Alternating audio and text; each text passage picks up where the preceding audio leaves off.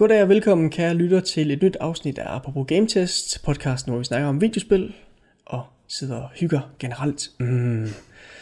Du hører Christian Hoffoff stemme, det er mig, og med mig som altid har jeg min dejlige medvært. Det, det er mig, Christian Holm. Goddag, Christian Holm. The other half of this duo. Ja. Ho-ho. Hells Ja. Angels. Nej, det er HA. Pis. HA. Det er svært. Jamen, jeg, jeg troede, jeg sagde i HH, og så skulle det jo være Hells Angels, men det, Nå. det er ikke sådan, det virker. Nej. Desværre. Sådan går den ikke.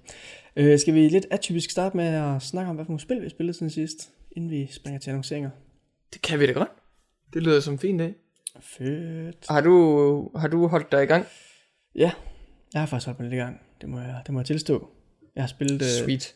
rimelig meget Mega Man, siden jeg anmeldte det også. Jeg har ikke kunnet Mhm. lægge det på hylden, Nej. så jeg er i gang med at gennemføre alle sammen. Mange af dem har jeg jo ikke spillet før, så Nej. det er jo en, øh, en prøvelse med de spil. De er jo rimelig svære. Hmm. Sådan nogle gamle nogle. Mm. Så øh, lige nu er jeg nået til og med firen. Yep. Har jeg gennemført. Så øh, det er stadig en kamp. Men øh, det er også hyggeligt. Jeg synes, de er, de er veldesignede. Mm-hmm. Ja, du har vel også, du har vel også helt op til 8'eren af NES-spillene køre jeg, igennem, har du jeg har faktisk kun til og med 6'eren. Nå. Ja. Men, men 7 og 8, var det ikke også på NES? Nej, 7'eren var Super Nintendo. Og 8'eren mm. var Mm. faktisk PlayStation 1. Nå. Nå, okay. Det var, det var derfor, øhm, jeg, jeg troede bare, at da de vendte tilbage til Mega Man 9 og 10, så, øh, så var det jo NES-stilen, Ja, de kørte der. Lige præcis. Ja. Ja, jeg synes, det havde været federe, hvis de havde taget, lavet collection simpelthen bare de 10 første. Det er ligesom givet mere mening på en eller anden måde. Ja, Øh, helt helt. Men øh, ja, jeg tænkte, det var nok nemmere, at de havde nok bare tænkt, det var nemmere bare at holde sig til en konsol, så var det kun en konsol, de skulle emulere, og så, Præcis. så var det det. Det er ganske men, fint. Men de er stadig, altså de holder sig godt, spillene, og øh, det er faktisk sådan en okay collection, udover der måske lidt få spil, de har godt ekstra materiale med, synes jeg. Ja. Det er jo bare fjong. Det, det er jo det, man kan, kan håbe på, sådan en collection, der ligesom bringer klassikere øh, tilbage i en øh, nifty indpakning. Ja. Som forhåbentlig, øh, det er til de nye maskiner og gamle. Og P, uh, jeg tror faktisk kun det er til de nye, Ah, okay. og til PC. Well, well, det kan nok bare være et Jamen, de gamle kan jo køre dem. eller- Altså, Hvad? De gamle kan jo ikke køre dem. Du må tænke på, at, Åh, nej, at det er øh, selv når der sker meget her nu på de nye konsoller, så, så slår det down jo. Så Det er jo det. tænke, Vi kan, det vi kan ikke have de gamle. maskiner holde os tilbage. Nej. Det Skulle det, gider bare vi simpelthen være, ikke finde os i. skulle det bare være Super HD eller sådan noget? Det, det Ja, ja, slet ikke gå. Det går ikke. Low frame rate and all that. Ja. Next gen. That's where Mega, Mega Man is at. Hvad med dig, Christian? Hvad har du spillet? Well, jeg har spillet Postal, Mm. som den øh, rolige og kalkulerede person, jeg er. Så tænkte jeg, eh, hvad er det værste, der kan ske? Ja. Oh boy, det er godt, det er en lydpodcast der, fordi jeg er ved at blive skingerne vanvittig øh, lige nu.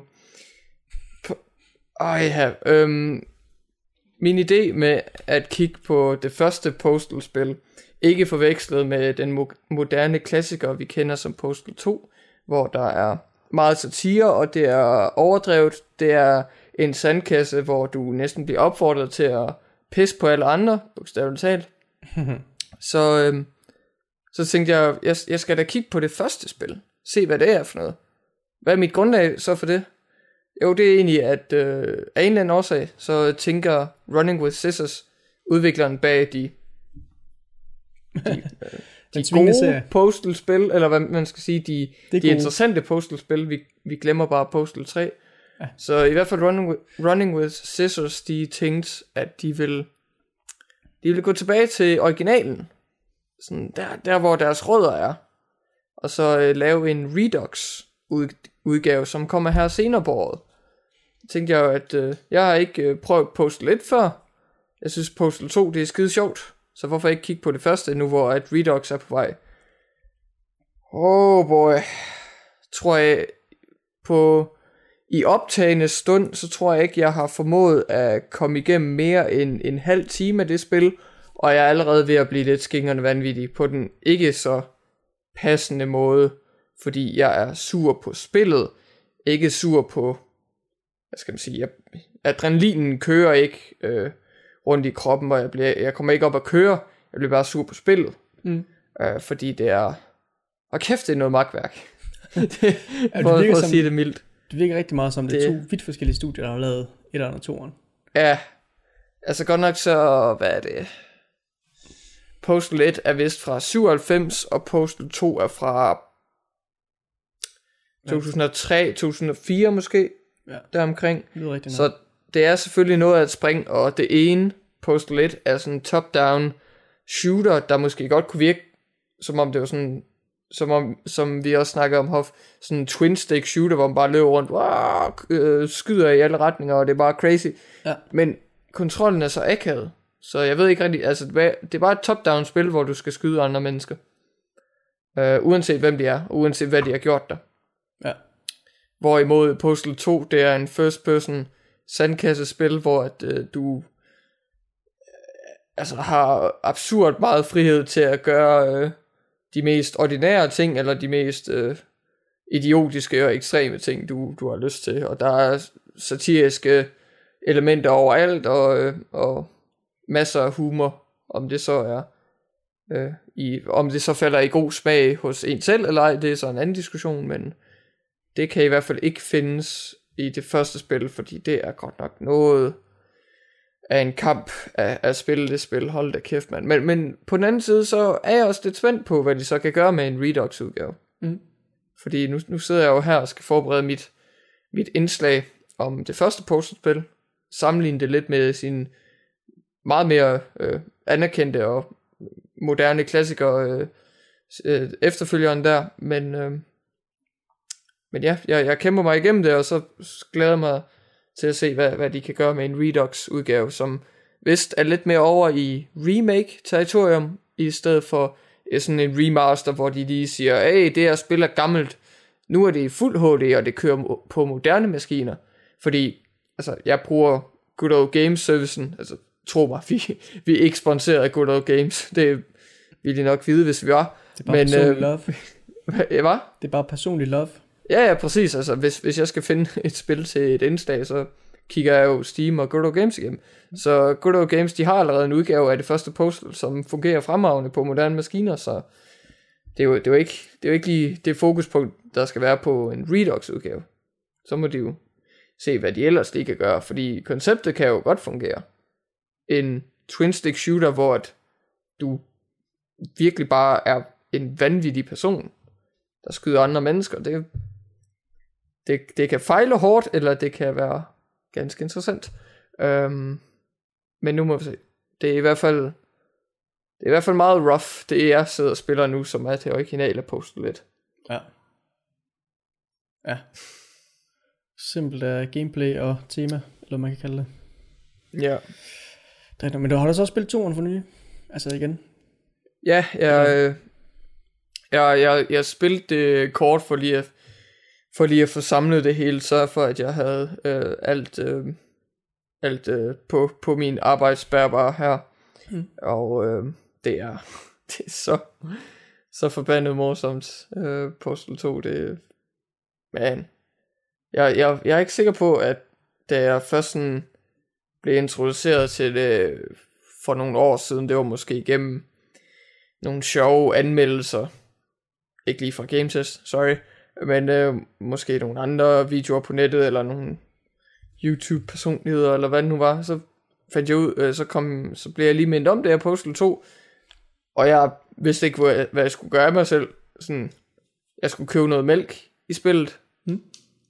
Okay, ikke særlig spændende, men det har jeg så senere fundet ud af, at, i, at øh, det, som, det som spillet brillerer med, det er jo at give dig fri kontrol til at gøre, hvad du vil. Altså for fanden, jeg har hørt historier om folk, der har roleplayet i det spil, med at de går rundt med en politistang og bare slår, øhm, hvad er det, øhm, mindre uheldige personer ned i, i vores samfund. bare sådan, det, det er sådan deres rolle i spillet Okay. i Postal 2. Det er sådan rimelig fucked up.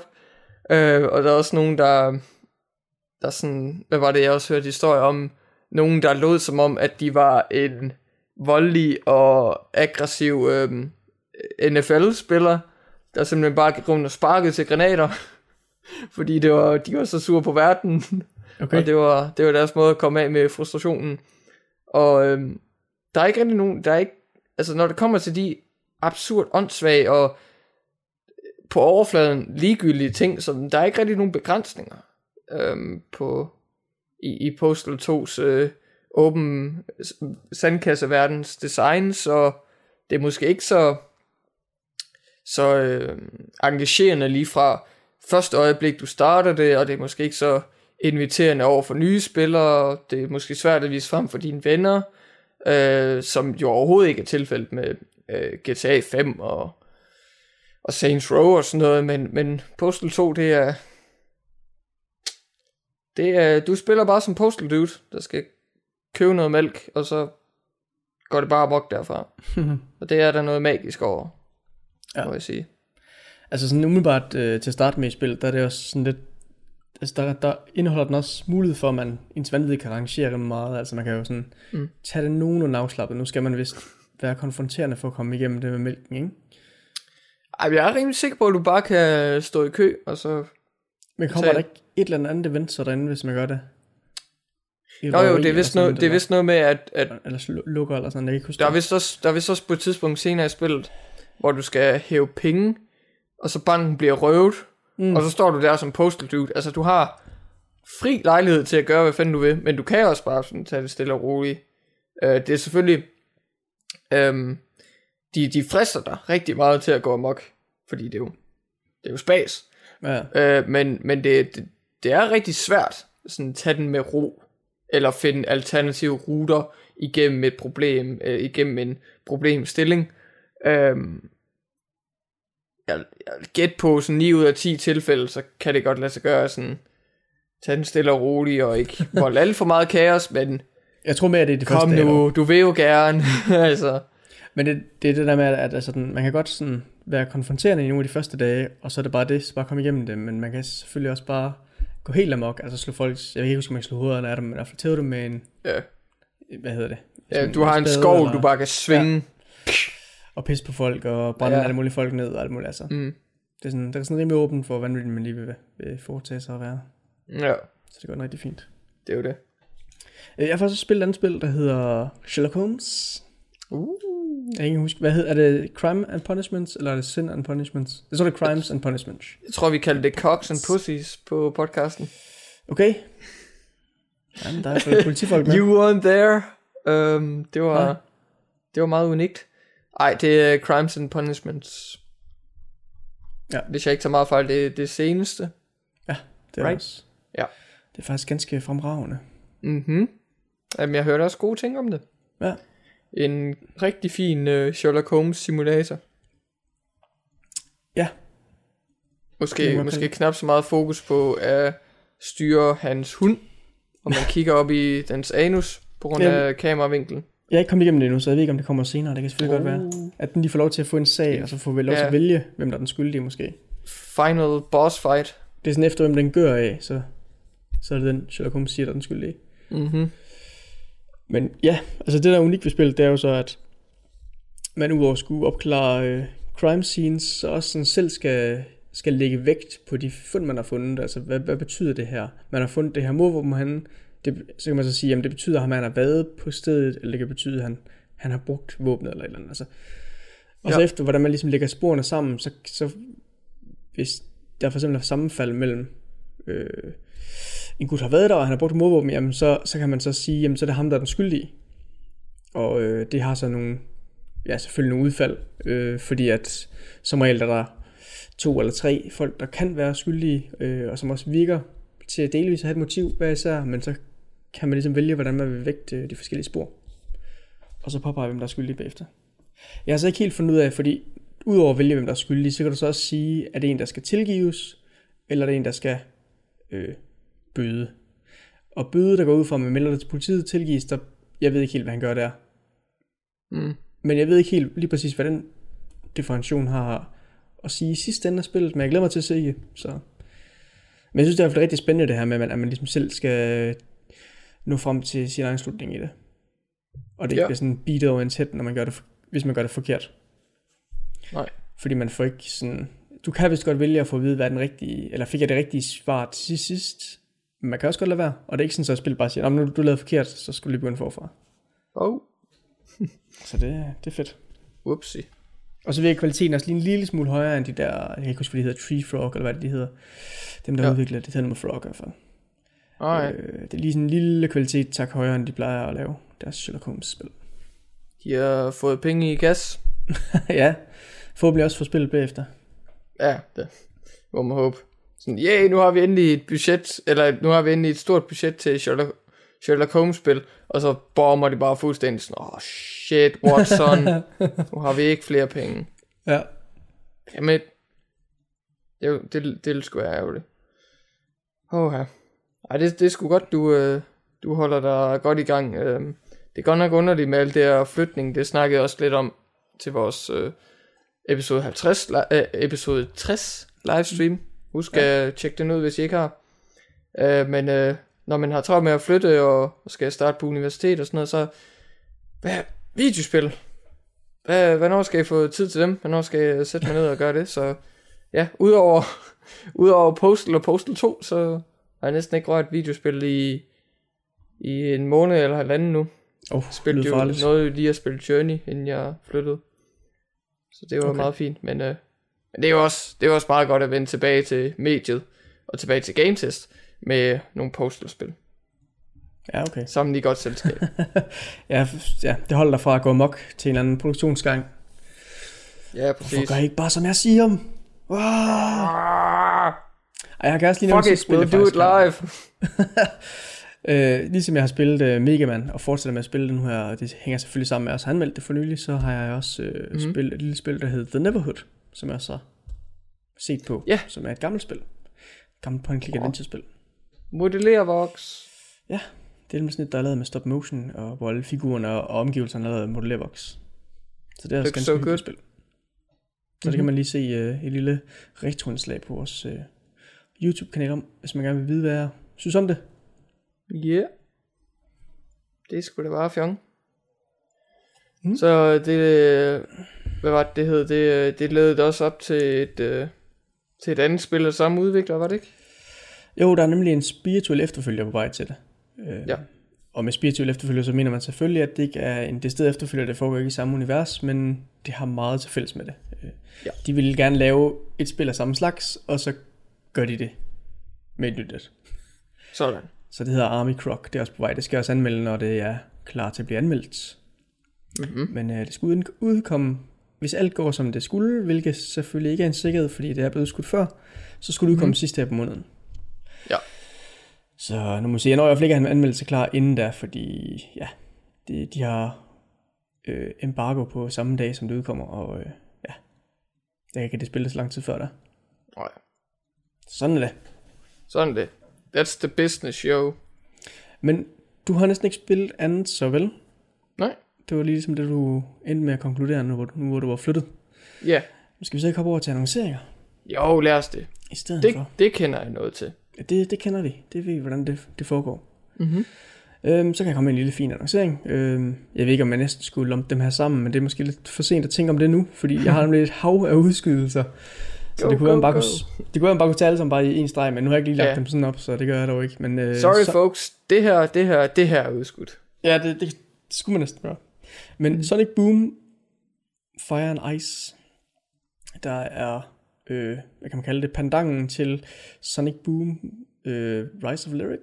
Nej, undskyld, nu blander jeg sammen med noget. Det her spil udkommer til 3DS. Øh, Ja. Og det er fortsættelsen til Shattered Di- Crystal, som var pandangen til Rise of Lyric. Ah, to forskellige udgaver der. Ja, lige præcis. Øh, Okay. Men den er blevet udskudt til 2016. Åh, Så man kan håbe, de lige får lidt ekstra styr på, på kvaliteten. ja, måske bare en lille smule.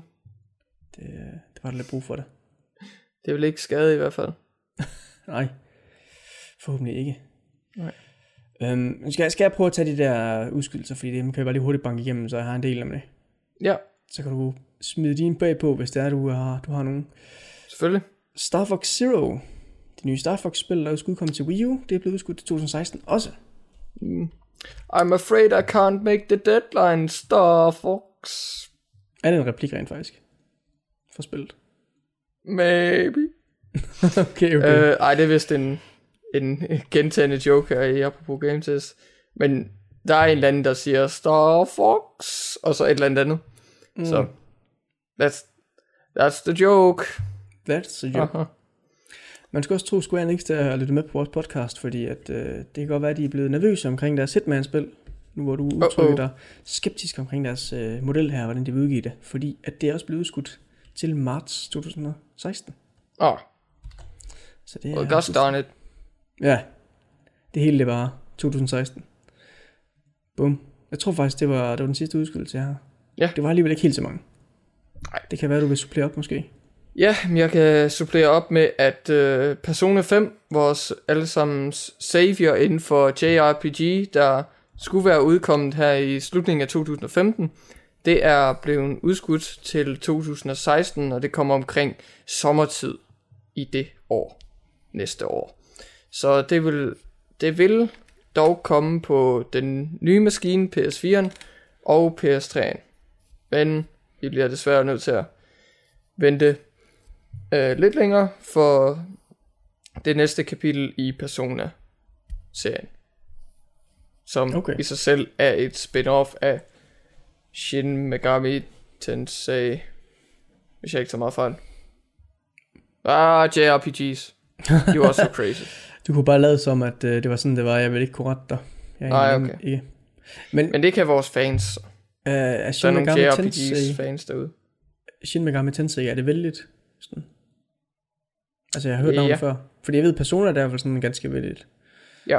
Øh. Men jeg mener bare, at Persona det er lidt mere mainstream nu, hvilket er underligt at sige. Og så Shin Megami Tensei bliver vist lidt glemt, øh, udover de hardcore eller de niche. Så der er mange, der sådan er sure over sådan, hvorfor, hvorfor øh, an, hey dig der anmelder, hvorfor siger du, at det her spil, det her Shin Megami Tensei er godt, fordi det minder dig om Persona, det it's the other way around. Sådan, jeg er temmelig sikker på, at jeg har set sådan nogle internetargumenter.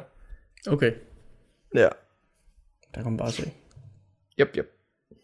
Dejligt. Nå, var det, var, var det virkelig alle de udskydelser, vi havde? Ja, nu er det bare uh, smooth sailing fremover. Dejligt.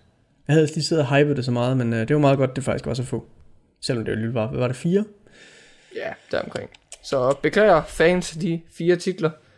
I må vente lidt endnu. Ja, forhåbentlig bliver det bedre spil i sidste ende, Ja, på grund af udskydelserne.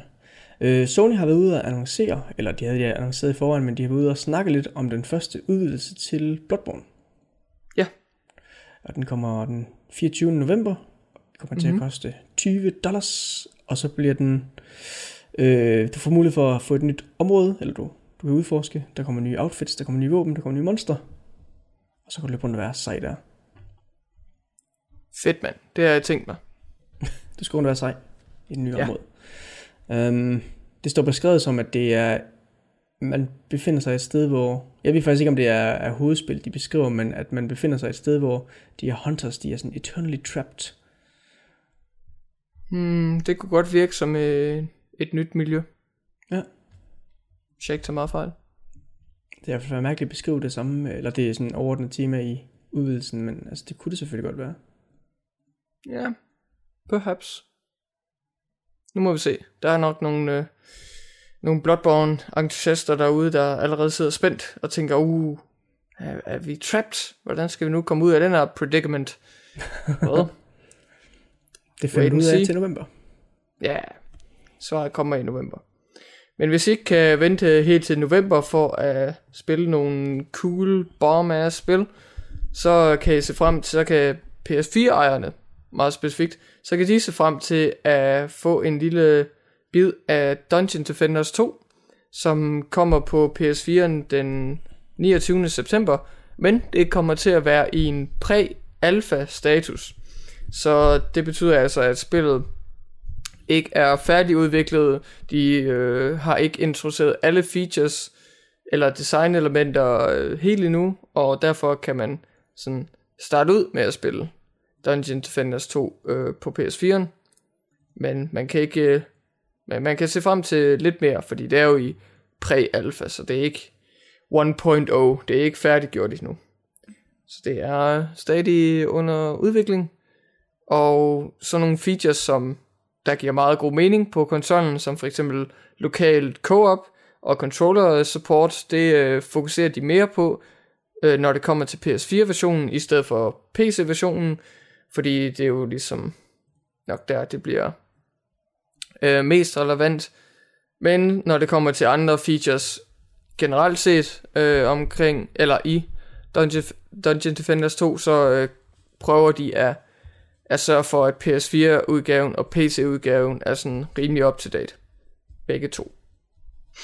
Så det er det er jo øh, meget fint, og det ser dog ud til, siden at det, siden at det endelige spil bliver et free-to-play spil, så for at være med i den her pre-alpha på PS4'en, så skal man købe sådan en currency bundle, som mm. øh, har nogle specifikke prisgrupper og sådan noget. Og øh, ja, det er, hvis man gerne vil støtte udvikleren tidligt her i pre-alpha, så kan man spille, øh, spille tidligt på sin PS4, eller så kan man jo vente til spillet er færdigt, og så spille det free to play. Okay, men det er faktisk vel det første Early Access spil til PS4, så er det ikke det? Eller hvad? Jo, det kan, vel, det kan man vel egentlig godt kalde det. Fordi de kalder det godt nok pre-alpha og sådan noget, men det har jo også været i Early Access i et godt stykke tid på Steam, og for en måned eller to siden, så overgav jeg mig faktisk og, og støttede udvikleren med penge, og fik uh, Dungeon Defenders 2 tidligt på PC'en. Ja. Selvom at jeg udmærket godt vidste, at det jo bliver free to play til sidst med microtransactions, som man kan boldre sig i eller ignorere. Okay. Jeg vidste faktisk ikke engang, at det blev free to play. Altså jeg har også købt turen, men øh, det vidste jeg faktisk ikke engang. Så. Hvad? Men lad you know. Men det er det. kan det ikke også godt passe, de har udgivet en spin-off, der også er free to play? Jo, det er vist øh, den der Dungeon Defenders Eternity, som er et spin-off af det sp- første spil, ja. som vist på nogen måder bare er en sådan forbedret udgave af det første spil, hvor de sådan samler det hele og gør det free to play. Altså jeg, jeg ejede, jeg ejer det første Dungeon Defenders på Steam, og da jeg lige skulle tjekke på det igen, så havde jeg Eternity. Så det, det er vel meget fint. Så tjekkede jeg det, ud, og det var lidt det. Okay. Ikke værst. Ikke værst. Nej. Der er lige kommet en, øh, en release date, der også er blevet, øh, blevet annonceret i forbindelse med Dark Souls 3. Vi snakkede jo sidste uge, ja, ah, halvanden uge siden, ja, om øh, take at der kom en uh, udgivelsesdato cirka på uh, Japan. Japan. Nu er, også, nu er den også kommet på Amerikas og Europe. Så det kan man glæde sig til. Men vi får det desværre en cirka en måneds tid senere. Vi får det først i april. Nej, undskyld, oh. næsten to måneder siden, senere. Får det først så, er der, så er der fødselsdagsgave. Ja. Nå ja, vi er begge to fødselsdag i april. Oh. Så det er jo... Det kan man bare se. Men der kan vi se frem til det. Mhm. Prepare to die again. Ja, så hvis man er meget utålmodig, så går jeg ud fra, at man kan næsten øh, importere det fra Japan. Vil jeg tro. Men øh, yeah. fordi jeg tror ikke også, de her engelske øh, oversættelser der, det var det første, jo var også engelsk oversat, selvom det første udkom et stykke tid. Altså med det første, så mener jeg øh, Demon Souls. Det udkom øh, jo. Oprindeligt jo. eksklusivt til Japan. Hvis man kan finde en god øh, guide på nettet, som der er mange øh, entusiaster og øh, eksperter inden for japansk sprog, der øh, laver, så kan man jo egentlig importere det og lytte til stort set færdig engelsk voice acting, som det for det meste er, og så ellers bare lige kigge nogle guides igennem, så man ved, hvordan man kommer rundt i menuerne, fordi alting står jo på japansk, så... Jamen, jeg, jeg tror faktisk, Demon's Souls, var det ikke, var det ikke fuldstændig engelsk? Kunne du godt sætte det til engelsk?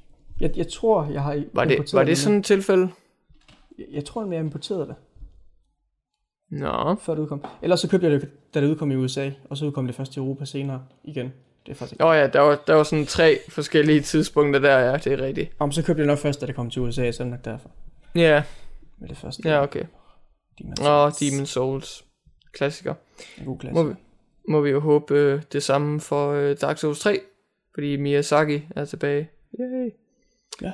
Og så, øh, ja, så må også Filthy Peasants i resten af verden vente til april.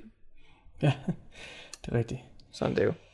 Jeg har også lige en klasse af nyheder her, eller annonceringer, jeg lige kan banke afsted med det samme. Ja. Øh, det er faktisk i forbindelse med, i hvert fald øh, indledningsvis, at øh, der har været afholdt det her videospils-event, der er kendt som øh, Tokyo Game Show, TGS, mm-hmm. som er rimelig stort. Der har øh, Sony jo så været med, nede og vist nogle spil frem, kom med nogle annonceringer. Øh, så der kunne de så annoncere, at øh, King of Fighters 14 kommer til PS4. Det er det her øh, 2D fighting-spil fra SNK, der også er temmelig populært i nogle kredse. Så indtil videre, der skal udkomme i, i 16. Hmm. Først der? Ja. Ja. Der er så meget, der udkommer i 2016. Det er godt nok lige godt grov. Ja, den er rimelig, rimelig packed. Ja. Ja, så må vi se, om vi kan keep us busy her i 2015. Ja. Ved du, hvad, også- ved du, hvad man sagtens kan holde sig selv godt beskæftiget med? Nej. En, en klassiker, fordi System Shock er tilbage. Uh. Ikke System Shock 2. Det har vi haft på Good Old Games og sidenhen Steam, hvis jeg ikke tager meget for det. Hvad med System. Shock 3? Kommer det snart? Du kan spille Dead Space.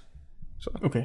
uh, men, men ja, øh, øh, den forglemte klassiker, der startede det hele, System Shock, det, var, det er meget rough around the edges nu om dagen, men nu, er nu er det kommet, øh, nu er det øh, endelig kommet tilbage, øh, takket være øh, Night Dive Studios, øh, som har samarbejdet med Old Games, og simpelthen bragt den her klassiker tilbage, sørger for, at øh, der er mouse look, der er widescreen opløsninger, dog ikke lige noget så vanvittigt som 1080p. Det nok også være lidt en umulig opgave, da, da originalen altså kørte i 640 gange 480. Okay. Det er rimelig tough. Og øhm, så har de også gjort deres bedste for at gøre inventory-systemet og item management-systemet lidt mere øh, håndterbart. Og du kan også øh, lege mere rundt med øh, control options, og de har fikset en, en masse bugs og sådan noget. Så Mm. en øh, billig pris, hvis ikke mere end øh, 8 dollars her, nu hvor det lige er udkommet, som er 20% øh, discount.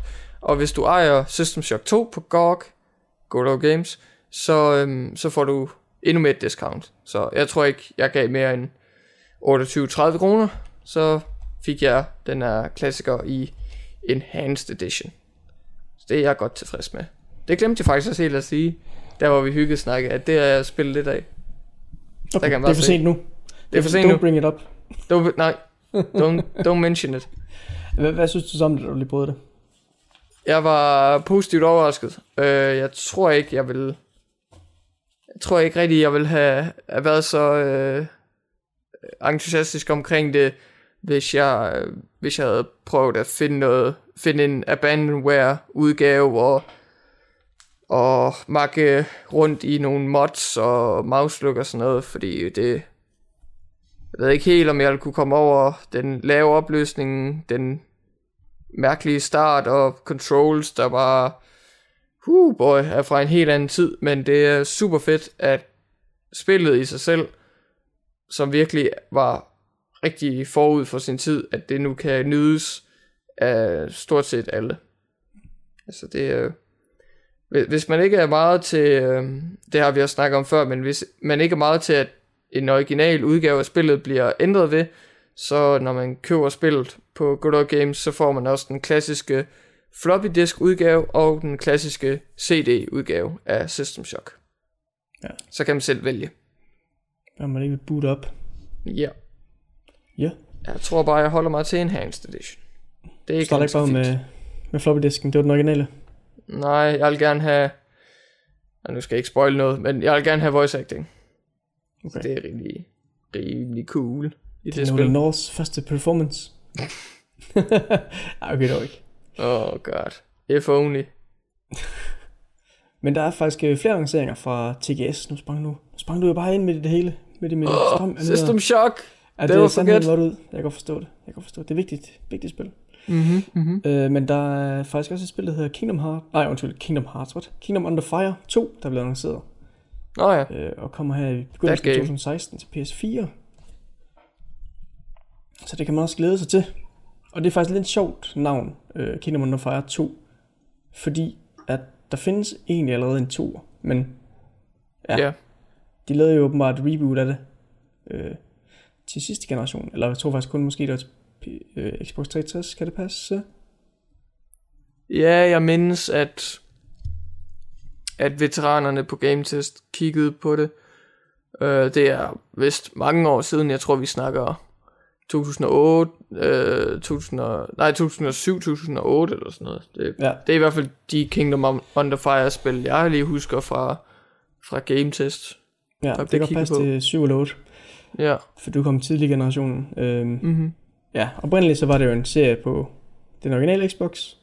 Det Ja. var fremragende spil. Så kom det det der reboot til 360, som ja. var et rigtig dårligt spil. Og så kommer, der så, nu, så kommer der så nu en efterfølger til rebooten, men som bliver lavet ligesom de gamle spil. Mm. Hvilket er Men spilindustrien, de finder altid på nye måder at overraske os på. ja. Så f- først da de så den annoncering, så tænkte jeg, åh oh, shit, det er bare andet junk. Men så da jeg lige læste om, at hey, vi vil gøre det ligesom de gamle, så ah, okay, så får de faktisk et rigtig fedt spil. Hvis de Mm. gør det godt, selvfølgelig. Der kan man bare se. Um, Det er næsten som om, at øh, et, øh, et design-dokument øh, kan ændre på rigtig meget. Hvis man sådan, skal vi, okay, vi skal lave en efterfølger til Kingdom Under Fire. Skal vi lave det ligesom de originale, eller ligesom rebootet? Hmm. Well. det er en efterfølger til rebootet. Ja, præcis, men det er ligesom de gamle. de gamle. Så Sådan. super. det er, let, let's go with that. Det, det er slet ikke forvirrende at forklare folk. Nej, nu kører det. Overhovedet ikke. Prøv at tænke, hvis de havde kaldt det træeren, og så bare havde sagt, at det var en fortsæt på de gamle. Så siger bare, Uh, fuck, det. Jeg sådan, jamen, det sidste, der kom, det var etteren. Jeg forstår ikke, hvad der sker. What the fuck? What are you trying to do?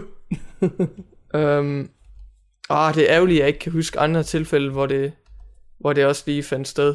Um, altså, nogle gange, nogle gange, når spilserier har, øhm, hvad er det, der, der, er en, der er spil i en serie, der har numre, så er der undertitler, så er der numre igen. Jeg er rimelig sikker på, at der er nogen, der sådan fucker fuldstændig op i det, hvor de også bare sådan laver det første spil, øh, efterfølger med undertitel, og så en træer, eller noget i den stil, der bare vildt underligt, som Mm. forvirrer masserne.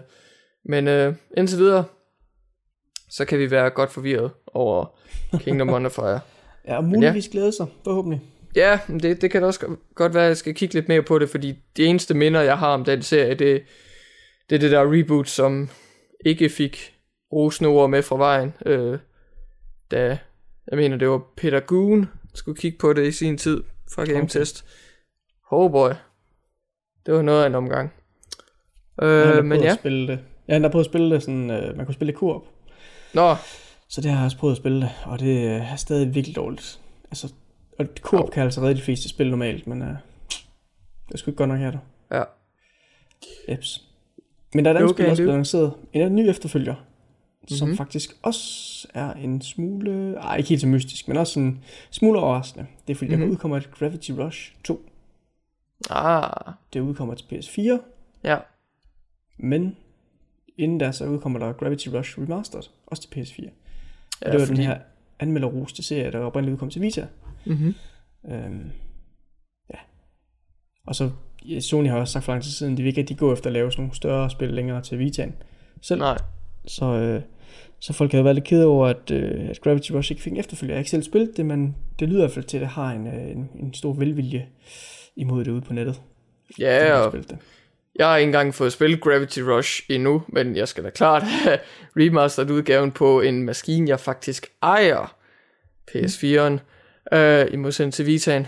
Rest in peace. Dead on Arrival. Øh, ja. Men jeg synes, det er meget cool at spille som hende der Cat fra Gravity Rush i PlayStation All Stars. She's pretty cool. En af de bedste ting ved det øh, spil.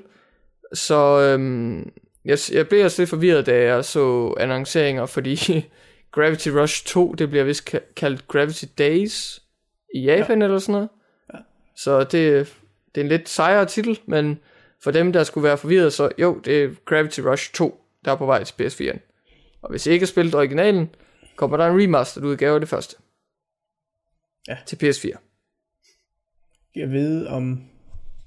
Jeg, jeg tror ikke lige umiddelbart uh, udgivelsesdato på det. Men jeg Nej. ved, om de laver det sådan, så man får den, får den med. Ej, det er nok bare være for sig, tror du ikke det? Og jeg tror, det er lidt uh, Nathan Drake Collection-syndromet, hvor det er sådan, mens I lige venter på den seneste udgivelse, så Kan de godt får gøre de den her? remastered. Ja. Ja. Det kunne godt være, det er ligesom Bayonetta, hvor man lige fik, uh, som købte toeren, så fik man lige Uh. sweet ass etteren med. Mm. Sweet ass Bayonetta. det, det kunne være meget godt. Nå, Ja. ja. det er i hvert fald noget, man kan se frem til med min sidste annoncering her. Ja. Så kan man se frem til, at der faktisk udkommer et spil i oktober. Her den 13. oktober, så får vi en Director's Cut af Wasteland 2, som var det her kickstartede spil fra, øh, fra genierne bag det første Wasteland, som øh, endelig fik øh, lov til at lave en efterfølger. Og øh, det gjorde de så. Det havde nogle gode idéer, men vist også nogle problemer i sin originale udgave på PC'en i, den, i det kickstartede spil. Men nu kommer der så en Director's Cut til øh, PS4 og Xbox One. Og det bliver bragt øh, ud på markedet af, af Deep Silver og N-Sile Entertainment. Rimelig sikker på, at det er sådan, man siger det. Det er en exile. Øh, N-Exile. There you go. Men i hvert fald så, øh, så har N-Exile øh, addet nye precision strikes og perks and traits systemer, og selvfølgelig sørget for, at øh, UI, øh, user interface og kontrollen øh, over, de, over spillet, over de party, det passer godt på controller. Og selvfølgelig så, jeg frygter lidt, at PC-udgaverne vil blive efterladt her, men det kommer ikke til at ske, fordi at de her opdateringer til spillet, de her Director's Cut opdateringer, de øh, kommer inkluderet med i en gratis Wasteland 2 Game of the Year Edition opgradering til PC. Så glæd jer til okto- øh, den 13. ok- øh, oktober, fordi det kan være, at jeres yndlings øh, øh, CRPG lige bliver endnu bedre, eller det kan være CRPG'et, I rigtig gerne vil kunne lide, men havde problemer med. Hvem ved, det kan være, at det lige bliver reddet. Kan man lige give den en spin til, hvis man har det liggende. Ja, præcis. Dejligt. Øh, en ting, PS4 jeg også skal glæde sig til, det er, at World of Tanks, det kommer til PS4. Fantastisk free play spil. kan Love mange af dine timer. Ja. Mm. Det kommer til. Uh, det bliver godt. Det bliver godt. Well, Jeg kan godt hvordan, vide om... Hvad så? hvordan kommer det så til at fungere på konsol? World of Tanks. Jamen det er jo faktisk allerede på 63 og Xbox One, så jeg ud for, at det bare kommer til at ligge på samme måde. Men det Ja, der så faktisk er fordelen Ups. med PS4-udgaven, det er, at øh, det bliver gratis for alle på, PS, på Xbox. Der er det jo kun dem, der har guld. Ah, Så That old det, sucker. øh, det åbner det op for lidt flere folk. Det er Ja. Wargaming.net nok også glade for, der er udviklerne, fordi at jo Mhm. flere, der kan spille et free-to-play-spil, jo flere folk er der også, der kan bruge penge in-game. Ja. Så det- øh, det er jo det er dejligt for dem. ikke så dårligt. Så det er også noget, jeg håber på, Microsoft vil gøre i stykke tid, men uh, så må mm. Mhm. de gå til Sony. Der er, gerne, der er ikke noget mod at gøre det. Hint, hint. Ja. Microsoft, få fingeren ud. Konkurrence is good. Mhm. Det er det nemlig. Så jeg kan ikke lige se nogen udgivelsesdato på endnu, øh, hvornår det regner med det. Nej. Nej. Men det lyder i hvert fald til at være sådan rimelig, øh, til at være rimelig mange øh, ting med i det, når det udkommer, fordi det har 350 kampvogne kommer der, når, når det udkommer. Nice. Så. Men man får stadig en lille bonus, hvis man er PlayStation Plus medlem, så får man nogle ekstra exclusive content og deals. Mhm. Hmm. Ja, okay. Deals er måske ikke så spændende, der skal man stadig bruge penge, Ja. ja. men altså, Ja, exclusive okay. content, så Pretty good. ja. Der er også annonceret nogle, øh, nogle andre spil til øh, PS4, men det er så også nogle, der har været udgivet til PS2. Der er nogen, der har spottet, at øh, nogle gamle PS2-spil har fået en ny ESRB-rating. Som, øh, hvis man ikke ved det, det er de her ratings øh, for, hvor gammel folk, man, eller hvor gammel man skal være for at spille spillene. Ja. Eller for at købe dem, eller hvad man nu vil sige det. Rated M for mature. Ja, for eksempel. I USA. Det er der så ikke nogen af dem her, der har. Men Nej. de spil, der så er blevet spottet, det er Twisted Metal Black, det er Ape Escape 2 og Dark Chronicle. Prøver du at fortælle mig, at Twisted, Me- Twisted Metal Black, som er en af de mere sådan skumle og forstyrrende øh, udgivelser i serien, det ikke er M? Ja, den er faktisk kun til 16 her, så er den lige under M. Nå, det, er- det er lige uh, rated T for teen i USA. Nå, den har jeg ikke lige set komme. Eller undskyld, hvad der er, jeg tror faktisk godt, den kan være M, fordi de ratings, jeg kigger på nu, det er Peggy. Det er dem, vi har her i Europa. Nå, Øhm, så jeg har faktisk øh, lige øh, givet øh, den der ISRB skylden for at have lægget dem her, men det er faktisk Peggy. Peggy's mm. website, som er hjemme. Vi har øh, en lidt løsere, hvad skal man kalde det, øh, lø- lø- løsere forhold til vold, så øh, som regel, der bliver det ikke helt så hårdt dømt herhjemme. nej, Øh, så det er sandsynligvis mature på i USA. højst sandsynligt. Men 16 af dem. Men altså, det, det virker i hvert fald til, at der kommer nogle måske remakes, remasters af de gamle spil her. Mhm. Sandsynligvis remaster, vil jeg nok gætte på. Ja, hvis... Jeg ved ikke helt... Øh... Kunne du forestille dig, at, øh... at Sony i det her tilfælde vil fokusere så meget på at bare bringe klassikere over på PS4'en, øhm, som de gjorde med PS3'en, eller, eller mere fokusere på remaster, sådan højere framerate, større opløsning, når de ligesom kan, og når det kan betale sig. Fordi jeg, jeg tror, at det er det sidst, sidst nævnte. Ja, altså, de vil gøre en lille smule ved ved dem. Altså, som, i- Ja, altså stadig bare mest opdatere grafikken, men altså stadig lægge lidt arbejde i det. ja, Ja, det tænker Ja. jeg også. Når de lige vil hive fat i dem. Fordi de har jo den her lejeservice, hvor man bare kan spille dem ja. øhm, og streame dem der. Så, så hvis de sådan udgiver dem for real, så tænker jeg, at de skal gøre lidt ved dem. Ja, det tænker jeg også. For altså, på godt og ondt, så er markedet jo også vant til det. Altså, remasters er jo overalt. Så Ja. det er jo ikke noget nyt. Nej. Øh, jeg har også en anden nyhed til, øh, til PS4, men også til PC den her gang. Bum, det er The Witness har endelig fået udgivelsesdato. Ja, yeah, det så jeg også godt. Ja, det You, er det, you det go, her. Jonathan Blow. You go, Jonathan Blow, ja. You, you blow them all away. Ja. noget. Øh, det der er med den, det er, at det udkommer allerede til januar. Så det er jo Ah. en tidlig udgivelse, den 26. Mhm. Så der kan man glæde sig til det. Et spil, jeg har set frem til i lang tid. Det blev allerede øh, annonceret til, ja, var det ikke næsten Til PS4 PlayStation 1? annoncering? ja. ja. Oprindeligt skulle det have været en prequel til Braid, Det er jo det. men øh, så skulle det hype. ja. Så øh, ja, det er jo så manden, der har, der har lavet Braid, Jonathan Blow, der Mhm. har arbejdet på det næste, det næste puzzlespil siden da. Og Keep him busy. Ja, forhåbentlig. Ikke bare, det tager lang tid. Det er ikke bare, fordi mm. han har slappet af, håber jeg. Han Men er, han siger- det, må håbe det er ikke bare, fordi han har haft travlt med at fortælle folk på Twitter, at de skal uh, suck on his dick and choke on it, og go, compare your life to mine and then kill yourself, og sådan noget. Det må håbe, han har brugt tiden mere fornuftigt.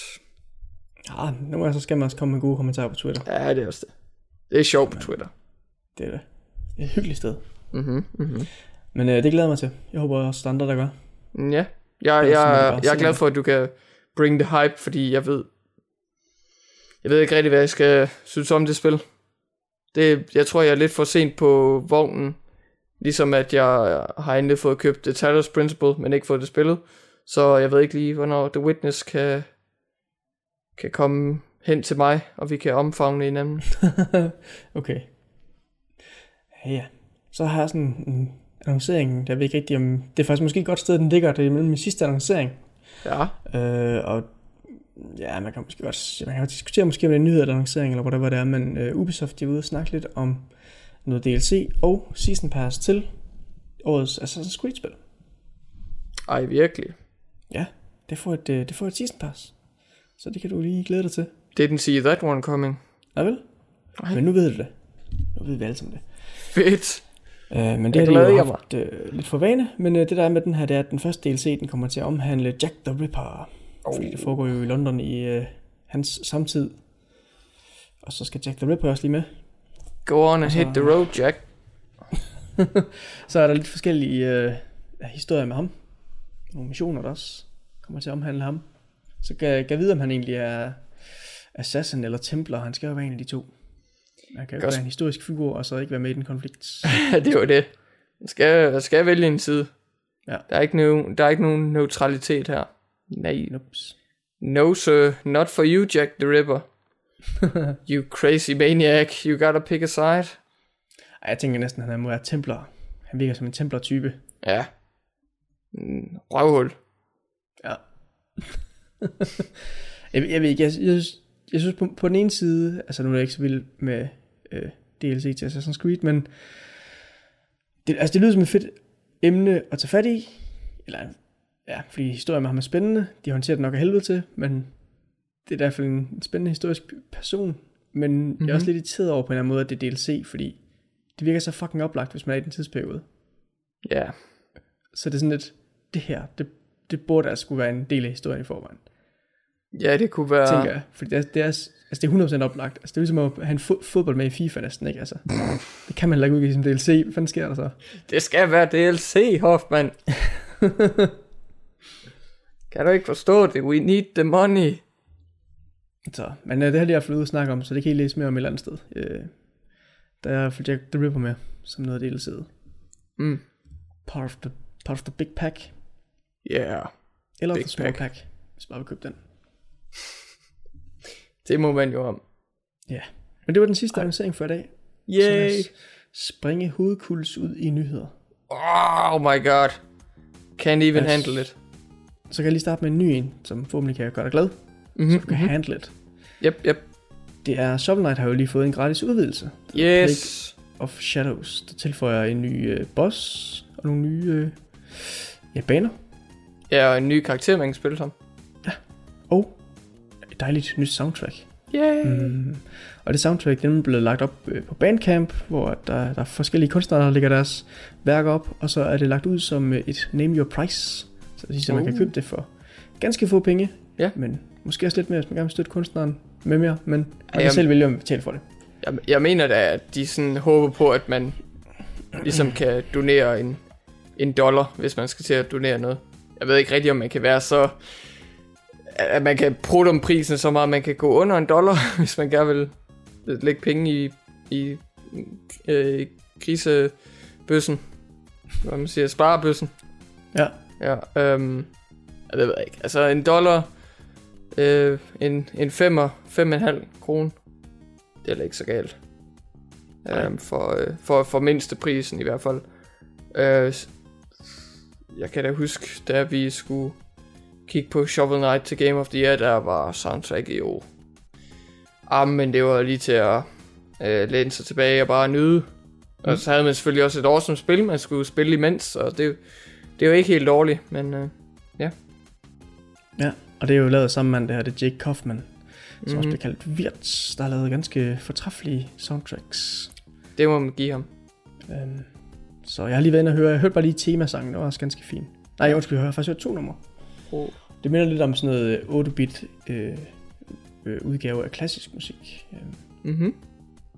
Så det lyder, det lyder godt. Det kan være, det skal jeg købe det efter. Det, det kan være, det, du skal støtte den. Ja. Ja, yeah, awesome. Og han har også uh, musik. Mm. Uh, det, det kan være, hvad hedder det, det der tema med retro, klassisk musik, det måske er meget uh, specifikt til Plague-karakteren. Uh, hvis, hvis det er det, karakteren hedder Plague Knight. Nå, ham er. Ja. jeg ved faktisk ikke, hvad han hedder. Nej. Um, men ja, altså, det, ja, jeg kan det Jeg har ikke så meget forstand på musik, ja. Jeg synes bare, at det originale soundtrack, som jeg lige hørte, sorry, uh, som jeg lige hørte til Shovel Knight, det, det var så fortræffeligt, som noget overhovedet kan være. Mm. Oj, det er fint. Så fint. Så nu er der jo kommet udvidelse, og ja, som du siger, så musikken kan købes. Så det er jo meget smart. Så mens man øh, smider sine øh, penge afsted, eller det bestemmer man sig selv, hvor, øh, hvad, hvad man smider pengene afsted til. Men øh, man kan vælge at gøre det til, øh, til det Jeff, øh, hvad var det han hed? Kaufman. Ja. Kaufman, ja. Øh, til ham og hans musikalske evner inde på Bandcamp. Øh, og så, så kan det være, at man har lidt øh, ekstra penge, som man kan bruge på øh, øh, Street Fighter 5. Og bare rolig, øh, der skal man ikke øh, bekymre sig om, øh, pengepunkten måske kommer i problemer, fordi der vil ikke være on-disk DLC, når det kommer til Street Fighter 5. Det er Capcom nu bekræftet, og det synes jeg, der er en stor forandring, når det, øh, da, hvis man går tilbage til alle de der kontroverser, der var med øh, Street Fighter Cross Tekken, hvor at øh, Capcom indrømte, at der var 12 øh, downloadable karakterer, som der først og fremmest blev annonceret som være eksklusiv til Vita-versionen, og så gik det bare helt amok derfra, og de virker ikke rigtig til at undskylde for det, og bare sådan at sige, jamen det er sådan det er, det er sådan det fungerer, det er sådan, som man tjener penge, deal with it. Øh, måske var de ikke så hårde i tonen, men det var i hvert fald det, som jeg fik ud af det. Men øh, det er der nu ikke længere. Måske på det næste Capcom-spil, men i hvert fald ikke på Street Fighter 5. Det kommer på Super Street Fighter 5. Yay. Det lytter af den her podcast vil jo vide, at øh, det ikke er deres plan at lave en Super Street Fighter 5. Kun én. Nej. Der kan only be one. Kommer snart. Ja. Planen. Inden stores øh, soon. Ej, men i hvert fald så, hvis man gerne vil prøve Street Fighter øh, 5, så, øh, så kan man stadigvæk se frem til en beta, som forhåbentlig vil fungere ordentligt, fordi de andre tidspunkter, de har prøvet at holde en online øh, beta, der har det ikke fungeret særlig godt. Der er noget værre råd, og de blev nødt til at sådan undskylde og ligesom sige, okay, vi skal nok komme med en ordentlig en på et senere tidspunkt.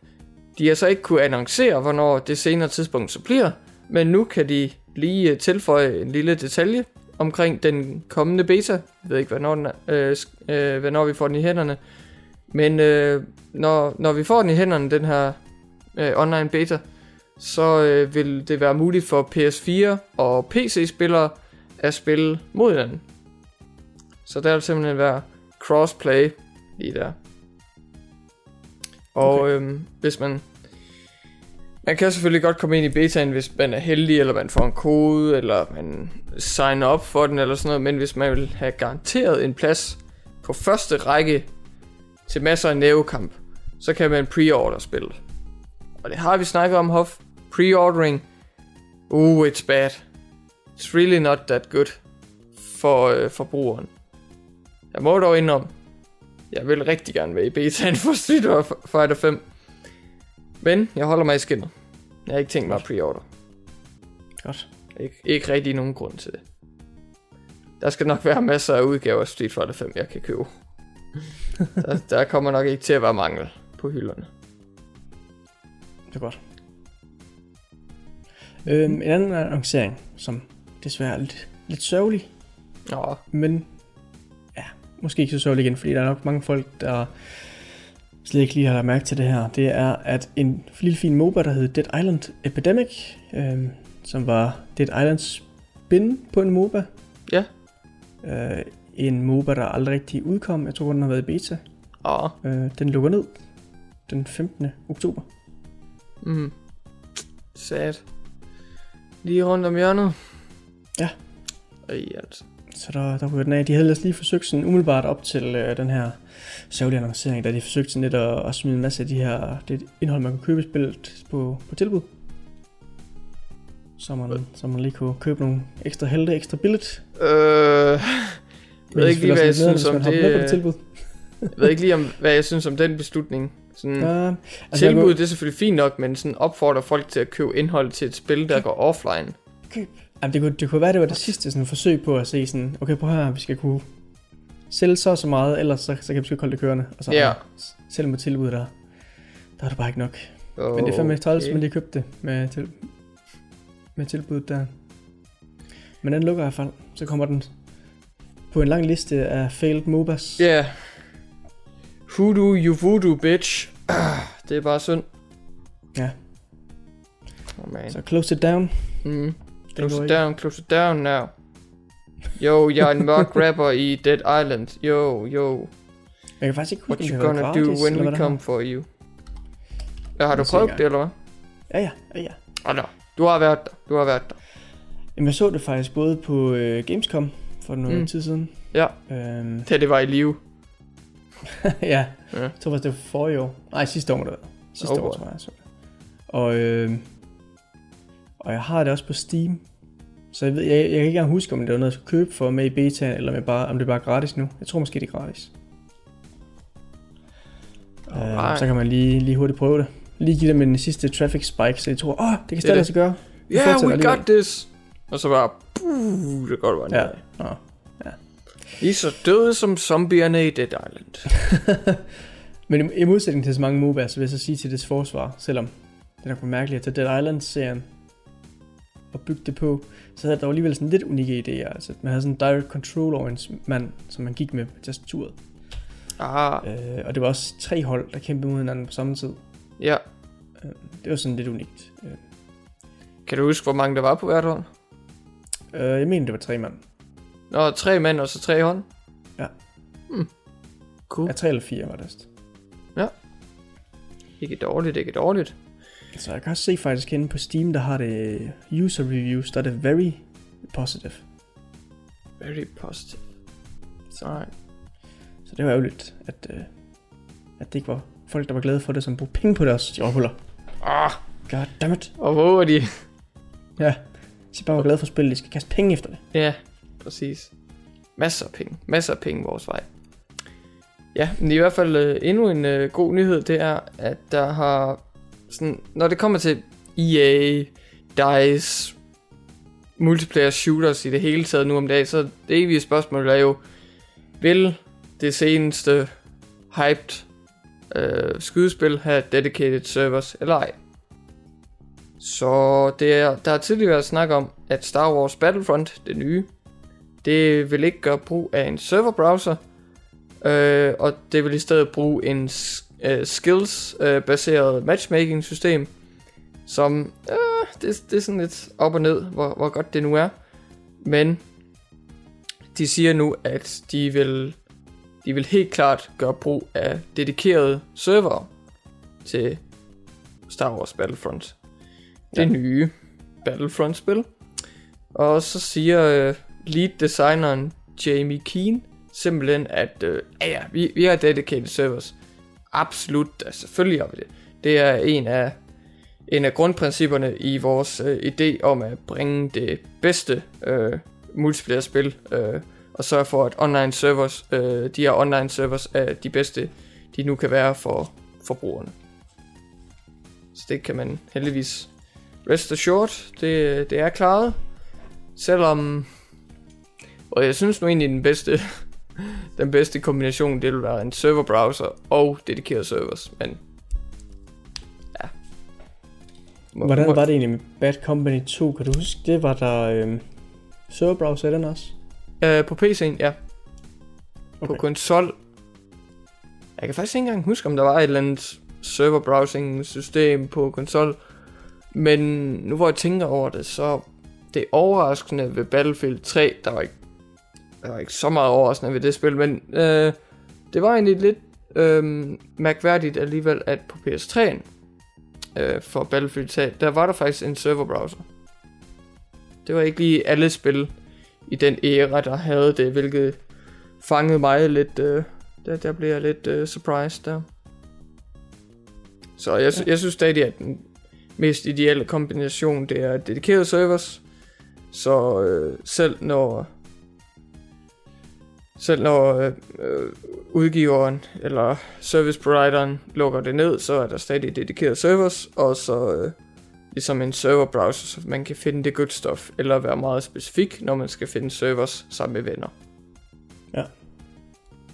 Hvis man bare party up, jo. Ja, Ja. ja. Party up, party up, Party up, man. Party up in a galaxy far, far away. For eksempel. Ja, det kan man gøre. Det kan man godt, ja. Har du hørt, der kommer et nyt Five, Night as, Five Nights at Freddy's? Øh, nej, det har jeg ikke, men det overrasker mig overhovedet ikke. Men Ikke det der er med det, det er, at der kommer ikke en Five Nights at Freddy's 5, men der kommer en ny titel i serien. Og det er fordi ham, Er der, der, laver det... undskyld, er der ikke allerede en femmer? Nej, der, der er en 4. Men det kan Nå. godt være, at- du bliver Ja. snydt af Five Nights at Freddy's. Ja, jeg, jeg troede, de var... jeg troede allerede, de var nået op til femmeren. Nej, ikke nu. Ikke. Okay. okay. Men han siger, at han laver ikke en femmer til det. Åh, Øh, oh, stærkt. Men han laver så den her, han laver så den her spin-off i stedet for Ah, af serien. Men det bliver så ikke et horrorspil, hvilket er lidt mærkeligt. Jeg ved ikke, om de bruger det forkert her. what the fuck? Det, det bliver et RPG. Åh oh, gud. Hvad, Men jeg skal, tænker lidt, hvad siger Let's Players på YouTube nu til det? jeg tror, det bliver færre chok. Mm. Jeg ved faktisk ikke helt. Så skal man finde på en god undskyldning for at vælge sin stol i hvert fald, eller endnu bedre Ja, undskyldning. det er det. Men jeg synes, det er lidt underligt, I skal at, nok at, klare der, at det står beskrevet, at det ikke er et horrorspil, fordi altså horror er jo ikke en gameplay-type. Horror er jo et tema. Ja.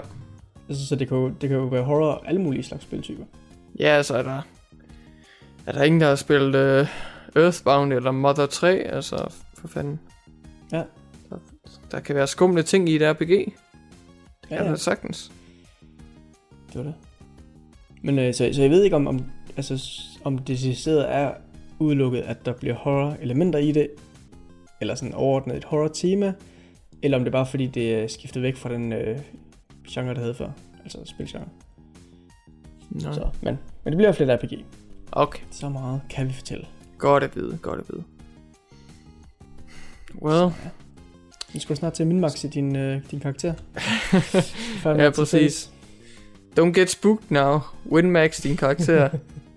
Ja, så du bare top i spook. Pas på bamsen. Åh, oh, jeg bruger, jeg bruger min dagger. Åh, oh, oh, jeg vandt. Ja. Oh my god, jeg er bare den Du bedste. kan, du kan godt sætte din dæks i bund, for du skal jo bare sidde på en stol, Det er jo det. og så skal du bare have max i spook. Så gør den. My, your spook uh, level has increased. oh god. Jeg vælter ned på stol. Uh, det er fjerde gang, jeg vælter ned på min stol. Min dexterity og agility er fucking elendig, men min spook, den er, den er bare god. Den er mega god. Åh, oh, ja. noget, noget andet, der...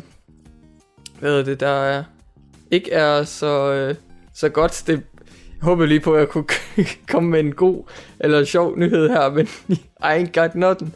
Jeg har bare øh, lidt, øh, lidt vrede, jeg kan sende imod øh, Comtech, som, øh, eller Cons, øh, Concept, som er det her nye firma, der kickstartede Mighty Number 9, ledt af Keiichi Hinahone, um, øhm, som lovede, at siden at Mighty Number 9 var blevet udskudt, så ville der komme en trial version med en lille, en lille godtepose af Mighty Number 9.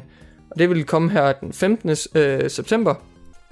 Vi optager senere end det. Guess what?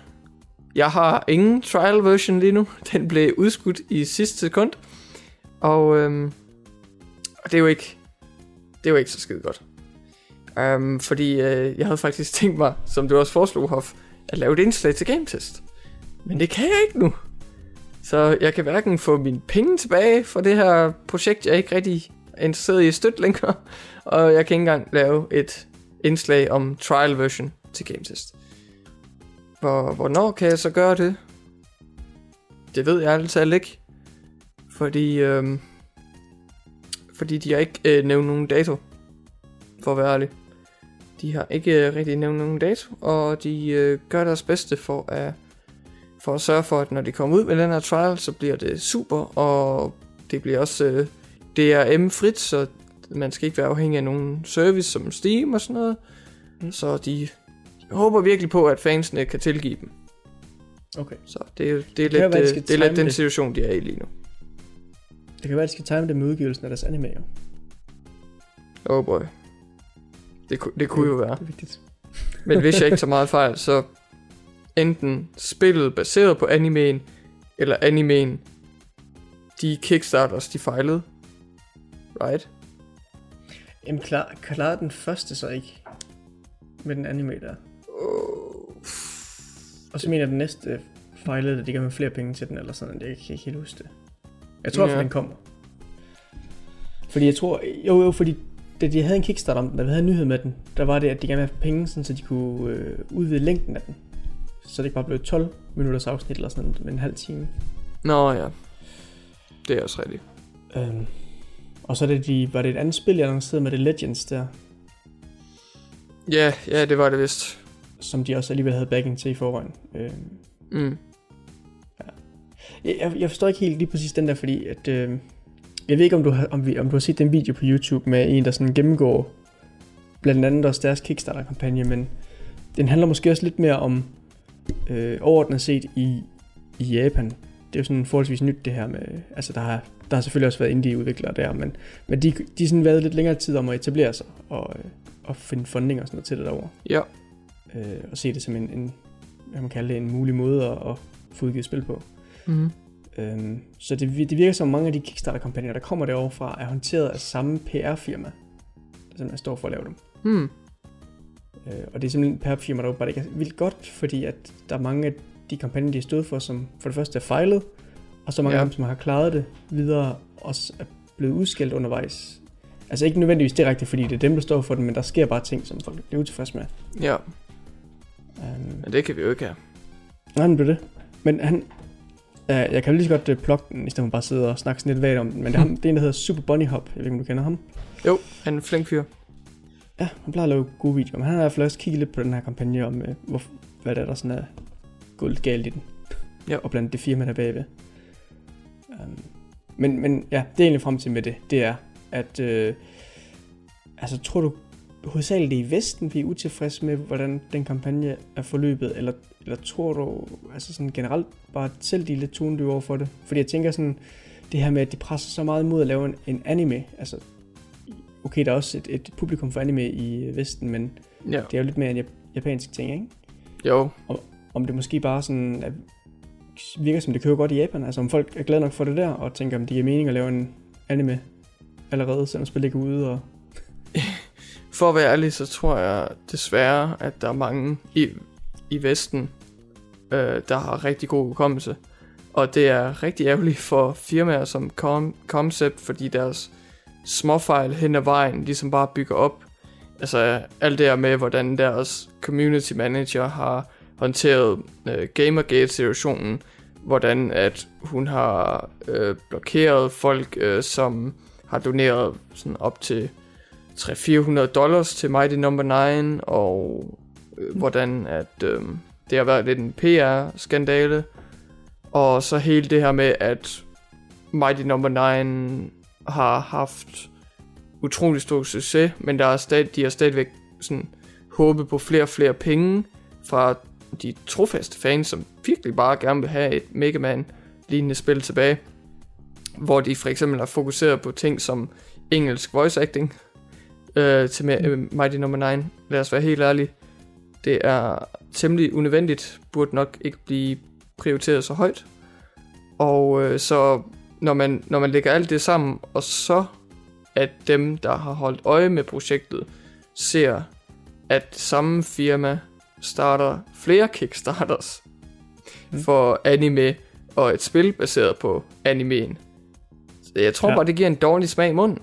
Og øhm, selvfølgelig så, så handler det også meget om noget, som jeg også tit har problemer med, at adskille øh, pro- produktet fra skaberen og udgiveren osv.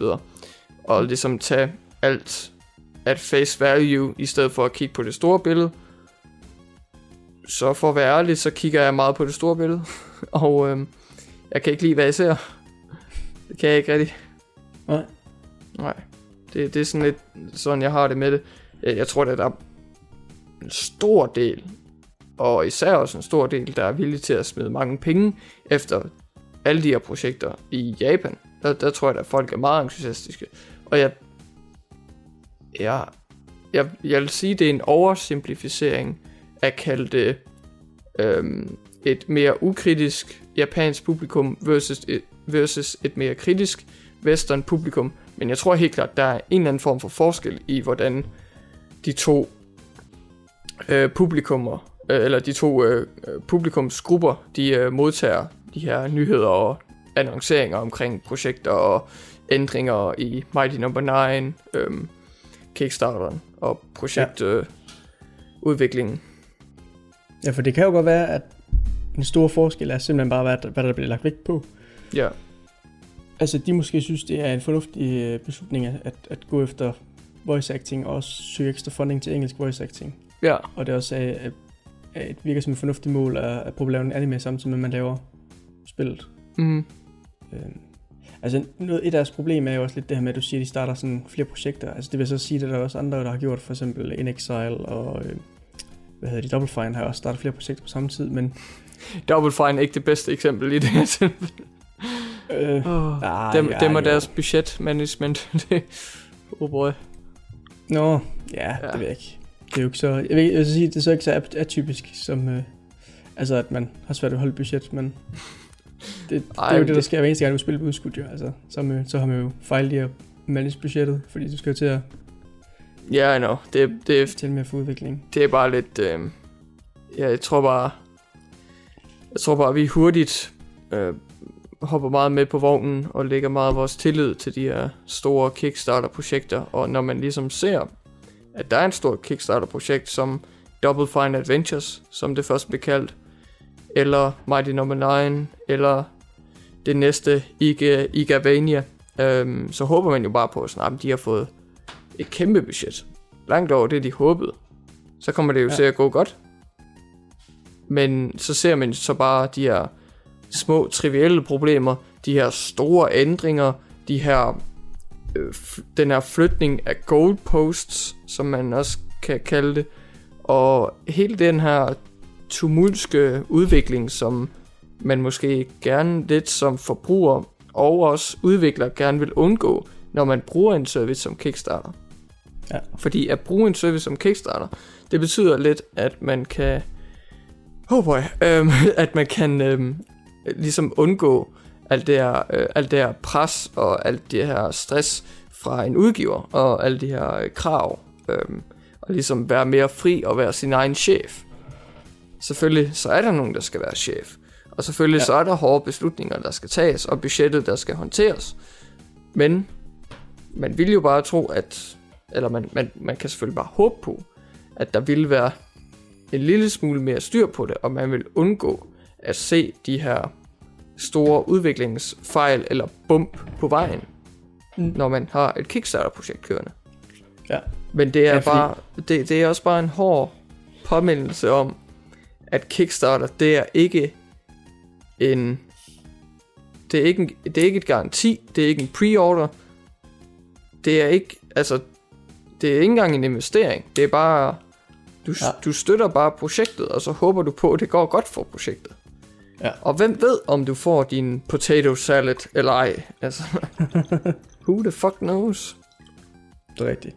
Altså det kræver ligesom en, at de kan give folk en ekstra form for forsikring, eller i hvert fald få folk til, til, til at føle en form for tillid Ja, af, det, af den håndtering, de ser af projektet. Ikke? Og det er jo lidt det, det, er jo lidt det som øh, de så i høj grad mangler. Fordi de, fordi de fokuserer på de ting, der virker ligegyldige, øh, søger Mm. ekstra funding til det, og de ikke rigtig kan finde ud af at få deres spil ud ja. ja. første omgang. Ikke? Så, så det er også derfor, det virker meget tonedøvt af dem, at de prøver på at få fundet det næste spil, som, uh, det er sideskapitlet til den her, det er, det, det, er, så, det er mega, ligesom Mega Man Legends spil er, Ja, bare til det her spil. Sådan, øh, skal ikke lige have den færdig først? Vi er ikke rigtig sikre på, om det bliver pisse godt endnu. Ja. Altså, hvis man ser bort fra...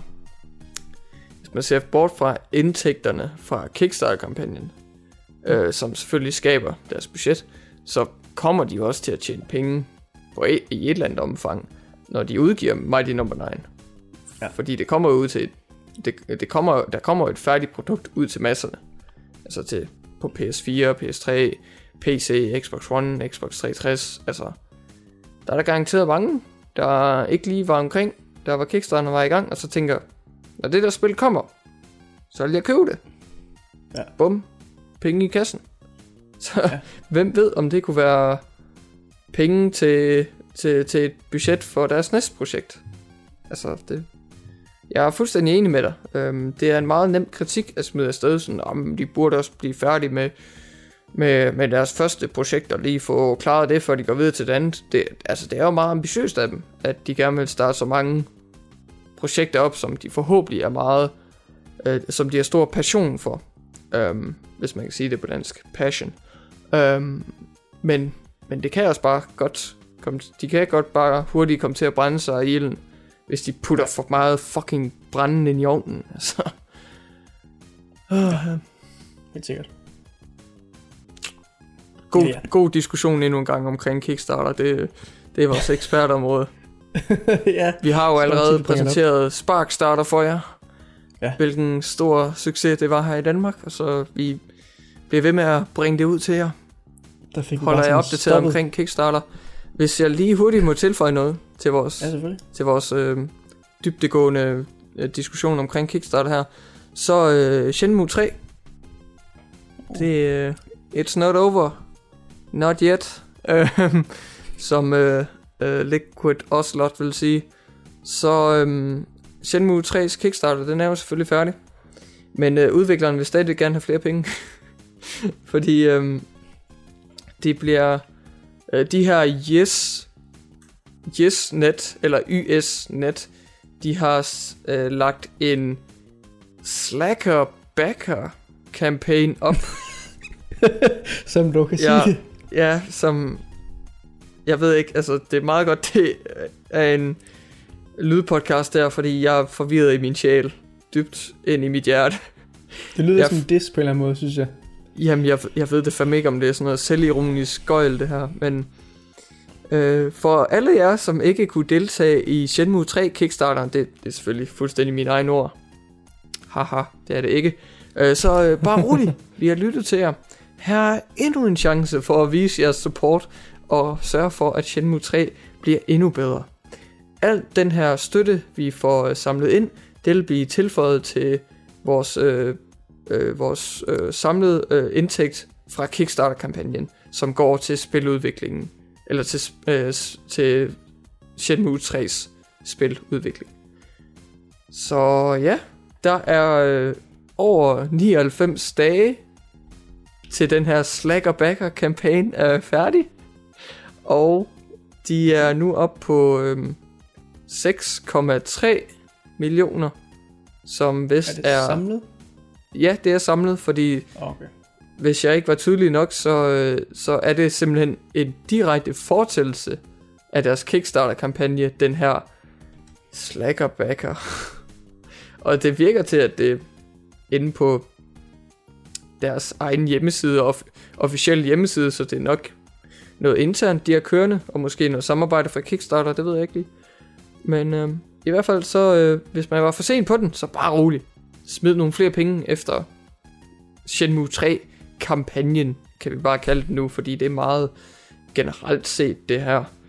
Øh, jeg, jeg er ikke helt sikker på, om 6,3 millioner er mere, end da de afsluttede deres Kickstarter-kampagne, men øh, de har i hvert fald muligheden for at komme længere op. Altså grunden til, at den godt kan virke som mindre, det kan jo også godt være, fordi at da de er færdige med den, så skulle de jo, er det ikke øh, 30% eller sådan noget, de skal betale af beløbet, der bliver samlet ind til Kickstarter? Det mener Det er meget muligt, jo. Det er selvfølgelig ja. rigtigt. Eller måske 10%. Jeg kan faktisk ikke huske det. Det er en af de, det, men det er 10 eller 30, jeg kan faktisk ikke huske det. Ja. Øh. Men ja, så kan man lige fortsætte med at sponsorere det. ja. Eller jeg, jeg går ud fra, at man kan vel også få det på den måde, lig- ligesom man kunne med Kickstarteren, ikke? Sådan så man, hvis man giver 15 dollars, eller hvor det var det nu er, så får man spillet, når du kommer. Jo, selvfølgelig. Okay. Uh, jeg mener vist, at uh, et digitalt kopi til PS4'en, det er 30 dollars. Okay, Så og det er samme beløb, som det var ved Kickstarteren, så. det er sådan, jeg har forstået det, ja. Og uh, de, de siger jo godt nok, at det er på grund af public demand. Der er simpelthen, de snakker om, at der er simpelthen så mange folk, der sagde, at de kunne ikke uh, pledge uh, noget på Kickstarter, eller du, de kunne ikke lige nå det før deadline. Og der er også nogen, der har spurgt efter en PayPal-side, så de kan Ah. støtte uh, Shenmue 3-projektet på masse forskellige måder. Så det er nu derfor, at vi har den her Slackerbacker-kampagne. Okay. Ja, ja. De håber måske på at, at ramme en uh, Star Citizen. Guldår. Ja, det, det kunne være. Det kunne være så Det, fint. hvad, hvad, er det egentlig efterhånden den op på? Er Den er nummer 80 millioner eller sådan noget. Det er sindssygt. Jeg ved det sgu godt nok ikke, Hoff. Den fortsætter altså bare. I don't know, Men de- man. I don't know. Men det giver selvfølgelig også en løbende mulighed for, at man kan købe ting i spillet. Ja. Som nogen åbenbart er vanvittige nok til at gøre. Åbenbart. Så ja, okay. Så men det kunne da være... Jeg ved ikke, det, det er vel en okay mulighed, altså... Til at skaffe flere penge. De har, Ja. var, det ikke, øh, var det ikke øh, 10 millioner, han sådan oprindeligt havde sagt? Hvis vi får 10 millioner, det er egentlig... Og så kan vi lave en Så kan lave et spil. ideel open Lige world præcis. Shenmue 3. Ja. Men we're not there yet. Desværre, Så. folks. Til lån i huset. Selv, det selv, nogle de, de, alle de nine dele. Bo i en papkasse. Øh, gå ind til en ven og spille Shenmue 3. Når du kommer. Det er det, den eneste mulighed. They need your money. Badly. Ja. Skal nok blive glad i sidste ende, Auli. Det, det, det kan umuligt gå galt. Hint, hint. Ej, det er lidt spændende, hvad der sker med det. Ja, det er, Jeg har faktisk... øh, det er en event i sig selv. Hvordan, hvis nu, hvis nu vi skulle vurdere de tre, øh, de tre store japanske kickstarter, som er Ja. Bloodstained, Might Number 9 og Shenmue 3, hvordan, hvordan er de så på de barometer? Er der sådan en, du glæder dig sådan ekstra meget til at se, hvordan det bliver well. De andre? Sådan? jeg, jeg er lidt ked af, i retrospekt, jeg er meget ked af, at jeg ikke øh, brugte flere penge på videospil. Ej, øhm, jeg, jeg er meget, i, i retrospekt, så, så er jeg ked af, at jeg ikke støttede Bloodstained, men jeg valgte øh, Uku- Ukulele, det der Rare-inspirerede platformer i stedet for. Øh, men jeg vil dog sige, øh, jeg ved godt, det lyder meget, øh, meget sikkert, det er en meget sikker udtalelse der, men jeg tror Bloodstained har øh, den mindste chance for at fuck up. Fordi okay. vi, vi, det er lidt en, en kendt faktor. Altså det er, det er et Castlevania-spil fra øh, Iga. Og det er et Igavania. Ja. Så om det bliver godt eller ej, det ved jeg ikke. Men jeg har lidt, en lidt bredere forståelse for, øhm, hvordan, det, hvordan det kommer til at se ud, hvordan det kommer til at spille. Ja. For at være ærlig, så jeg mindes, at jeg støttede Shenmue 3 lige i sidste sekund, så jeg ikke blev en slacker. Haha. Øhm, Det er godt. Ja, det var godt. Men, øhm, men jeg har ingen idé om, hvad det spil overhovedet bliver. Og som vores kollegaer på GameTest også snakker om, de bliver simpelthen nødt til at udgive Shenmue 1 og 2 remasters på en eller anden måde. Fordi altså, der er jo ingen, der kommer til at forstå... Altså, sådan nogen som mig, der ikke har spillet de andre. Jeg kommer jo ikke Mm. til at fatte en skid af, hvad der er foregået i de andre spil. Og gøre mig klar sådan rent mentalt til træerne. Nej. Så jeg må nok sige, at, at Bloodstained, det ligger nok på en førsteplads over, at jeg har størst tillid til det spil. Og så, øhm, man kan nok godt høre med min placering, at jeg er meget farvet. Det er meget subjektivt der. Så Bloodstained på en førsteplads. Øh, Shenmue 2 på en anden plads. Det er nok mest på grund af det ufattelig høje budget, og at det virker som om, at det er et passionsprojekt af ufattelig store dimensioner, der, der har været så lang tid undervejs, og det virker også lidt som om det godt kunne være lidt unikt, øh, sådan i form, i form af en unik genre eller en spillestil på markedet. Og så wow, wow, wow, på en sidste plads har vi Mighty Number 9, fordi det er en en, en mindre katastrofe på, på diverse områder, synes jeg. På, på, Mm. altså, øh, på en masse forskellige måder af, af udviklingen, så synes jeg, at de har, de har ikke gjort det så godt, som man kunne håbe. Og jeg håber egentlig bare snart, at jeg kan få spillet i hånden, spille det igennem, og så vurdere det derudfra, fordi jeg, det her kapløb op til udgivelsen, det, jeg er simpelthen så træt af det. Det er jeg. Der er meget, der går galt i hvert fald. Mm-hmm. Altså jeg vil sige, personligt der er Bloodstained faktisk det eneste, jeg har sponsoreret. Ja. Af de tre i hvert fald. Good one. Så ja. Jamen jeg, jeg elskede også uh, Symphony of the Night. Jeg ikke rigtig spillet de andre, der er kommet, som mest har været til DS, ikke? Uh, Game Boy Color, Game Boy Advance og DS, 3DS. Ja. Eller nej, Så, men, øh, nej, nej, ikke 3 Har der været noget til 3DS? Det, det tror jeg ikke, der er. Undskyld, jeg tror, Nej, jeg snakker kan over mig der. Det er nok kun den der nye, øh, hvad hedder den? Den der Lords Mirror of Shadow Fate fra ja, præcis. Lords of Shadow-serien. Ja. Men, men jeg elskede rigtig meget Symphony of the Night, og jeg tænker lidt, altså jeg vil sgu egentlig bare have et nyt spil i den type. Ja, Selvfølgelig, selvfølgelig ikke bare det samme, men altså nej, bare et nyt, der minder mig om det. Det vil, det vil i hvert fald gøre mig tilfreds, og det er Ja. egentlig også det, jeg tror, de går efter. Skal vi, øh, skal vi komme med nogle forslag til nogle lektier?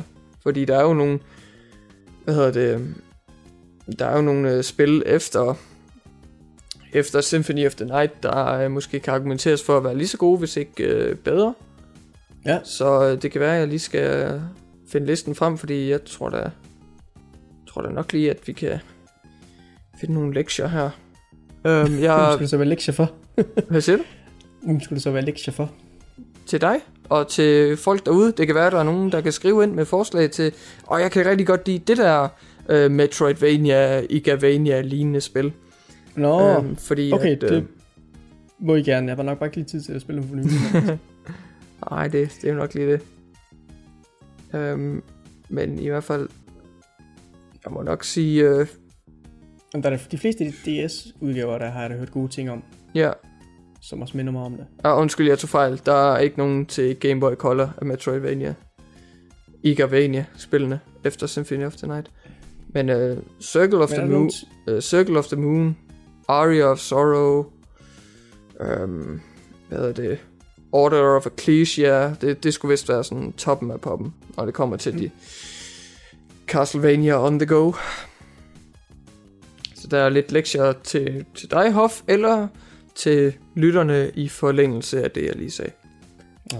Ja, hvis, hvis der er nogen lytter derude, der har forslag til, hvordan man lige kunne varme op til Bloodstained, så må I jo endelig bare skrive ind til os på gametest gametest.dk eller nogen af vores sociale medier, som vi nok skal minde jer om, hvad hedder Ja. på et tidspunkt. Vi har rent faktisk mailen åben mange timer i døgnet, så bare venter spændt. Det har vi. Vores support er åben øh, øh, 25, Fra hvad det end lige betyder. Mm. Men jeg er faktisk øh, meget spændt også på... Øh, altså, okay, vi kan lige bringe den anden ud af, ud af verden, men øh, Mighty Number 9, øh, hvis spillet bliver godt, så regner jeg også med at købe det, fordi at, øh, ja, jeg er jo i Mega Man Craze lige nu. Ja. Men øh, jeg, jeg venter bare til det udkommer jo. Altså, jeg Mm. kan selvfølgelig ikke gøre så meget med lige nu, men, øh, men det er jeg også meget øh, tilfreds, tilfreds med. Ja. Selv hvis de havde en slackerbacker mulighed. Oh, Men jeg- slackerbacker. Jeg er rigtig spændt på øh, Shenmue 3. Ja. Og det er fordi, at af de tre spil her, der vil jeg nok sige, i hvert fald personligt, at det nok vil være det spil, der skulle ændre sig mest for at blive godt. Altså, Mm, fordi at de gamle var meget fremme for sin tid, men de er også meget, meget forældede nu. ja, de er låst i deres tid. Ja. Ja. Øhm, og ham skaberen af dem har vist ikke rigtig lavet så meget andet siden da, har han det? Nej, det mindes jeg heller ikke, han har. Så det er sådan lidt, det, det er et spil, han har arbejdet sådan internt i øh, forskellige studier og søgt funding for og slås sådan rigtig meget for at få lov til at lave træerne, eller få penge til at lave træerne. Og nu har han så muligheden for det. Øh, men ja, øh, hvis han ikke rigtig har lavet spil siden, så er det sådan lidt, jamen, kan han godt holde gameplay relevant Ja. i forhold til, hvordan det helst skulle være nu til dags. Altså det, det kan selvfølgelig også godt hjælpe med at gøre spillet unikt. Men jeg, er spændt på at se, hvordan det kommer til at blive. Ja. Det er, No om det så doubt. bliver spil for mig eller ej, det, det er jo sådan set underordnet lige der, men bare Jamen, det, sidde hvad det bliver ender med. det er en interessant øh, udvikling, må man sige. Mm. Det kan man ikke komme udenom. Nå, men øh, angående en udvikling, så ser det ud til, at hvis Uncharted-serien skal fortsætte, så kan det godt være, øh, være lidt tricky, fordi øh, som navnet antyder, så Uncharted 4 af Thieves End, det er det sidste spil i serien, når det kommer til Nathan Drakes historie, hovedkarakteren i alle, øh, ja, alle Uncharted-spil, både primære og spin-offs. Øh, men så, så spørgsmålet så bare, Sony ved, det er en populær serie, den her Uncharted. Naughty Dog ved især også godt, at det er en populær serie. Forbrugerne ved det også godt, de vil have mere, mere, mere. Så hvad gør man så? Øhm, skribenten på Uncharted 4, Josh Share, han siger, at han vil ikke, han vil ikke udelukke, at der kan komme nye Uncharted-spil. Øhm, og de kan også godt, øh, og de kommer nok højst sandsynligt til at være uden Nathan Drake, hvis de beslutter sig for at lave flere Uncharted-spil. Men det, det er bare svært at forestille sig øh, for ham, hvordan de lige skal få det til at øh, fungere. Fordi øh, han, han siger, at, at, at det er ligesom sådan et univers, de har bygget op, øh, når det kommer til Uncharted, og, og øh, Nathan Drake har ligesom været øh, øh, frontmanden for det hele. Han har været omdrejningspunktet, og det er ligesom hans rejse, man har kunne følge. Så Josh øh, uh, Scheer siger, at man, man kan nok godt fortælle en historie i den her Uncharted-verden, hvor Nathan Drake ikke er med, sådan whatsoever, men på nogle punkter så er det rigtig svært for ham, eller ja, sådan, det er en smule svært for ham at forestille sig, hvordan det lige skal kunne fungere. Så jeg ved ikke rigtig, hvad jeg synes om det her. Jeg har det fint med, hvis Uncharted-serien tager en, øh, tager en pause efter firen her. Man ligesom får øh, lille, lille, man lige får det lidt bagstand, og så kan det komme tilbage og være nyt og spændende igen. Mm. Men øh, jeg, ved, jeg, ved, jeg ved det ikke rigtigt. Jeg synes det er fint nok, at de er dedikeret til at slutte historien af øh, for ja. Øh, Nathan Drake her. Håber bare ikke, at det bliver lige så overfladisk og præsentøs, som det nogle gange er, når at de ligesom siger, det the final chapter, og ja, vi skal slutte uh, trilogien af og sådan noget. Ja. Ja, det, det vil også være lidt mærkeligt med et nyt spil, den serie uden Nathan Drake på en eller anden måde. Ja. Yeah. Hvad det så skulle være som. Altså, det er jo, Men... det er jo en underholdende Indiana Jones uh, serie, så mm. hvordan skal man lige kunne få folk ombord igen? Uden Nathan Drake. Altså ja. selvfølgelig no- Nolan North får lov til at hvile hans stemmebånd lidt. I hvert fald lige i den serie. Men, øh, men jeg ved ikke lige, hvordan de skulle fortsætte øh, fremadrettet. Ja. Jeg ved ikke. Jeg, jeg tror i hvert fald ikke på, at Sony lader serien ligge. Nej. Nej.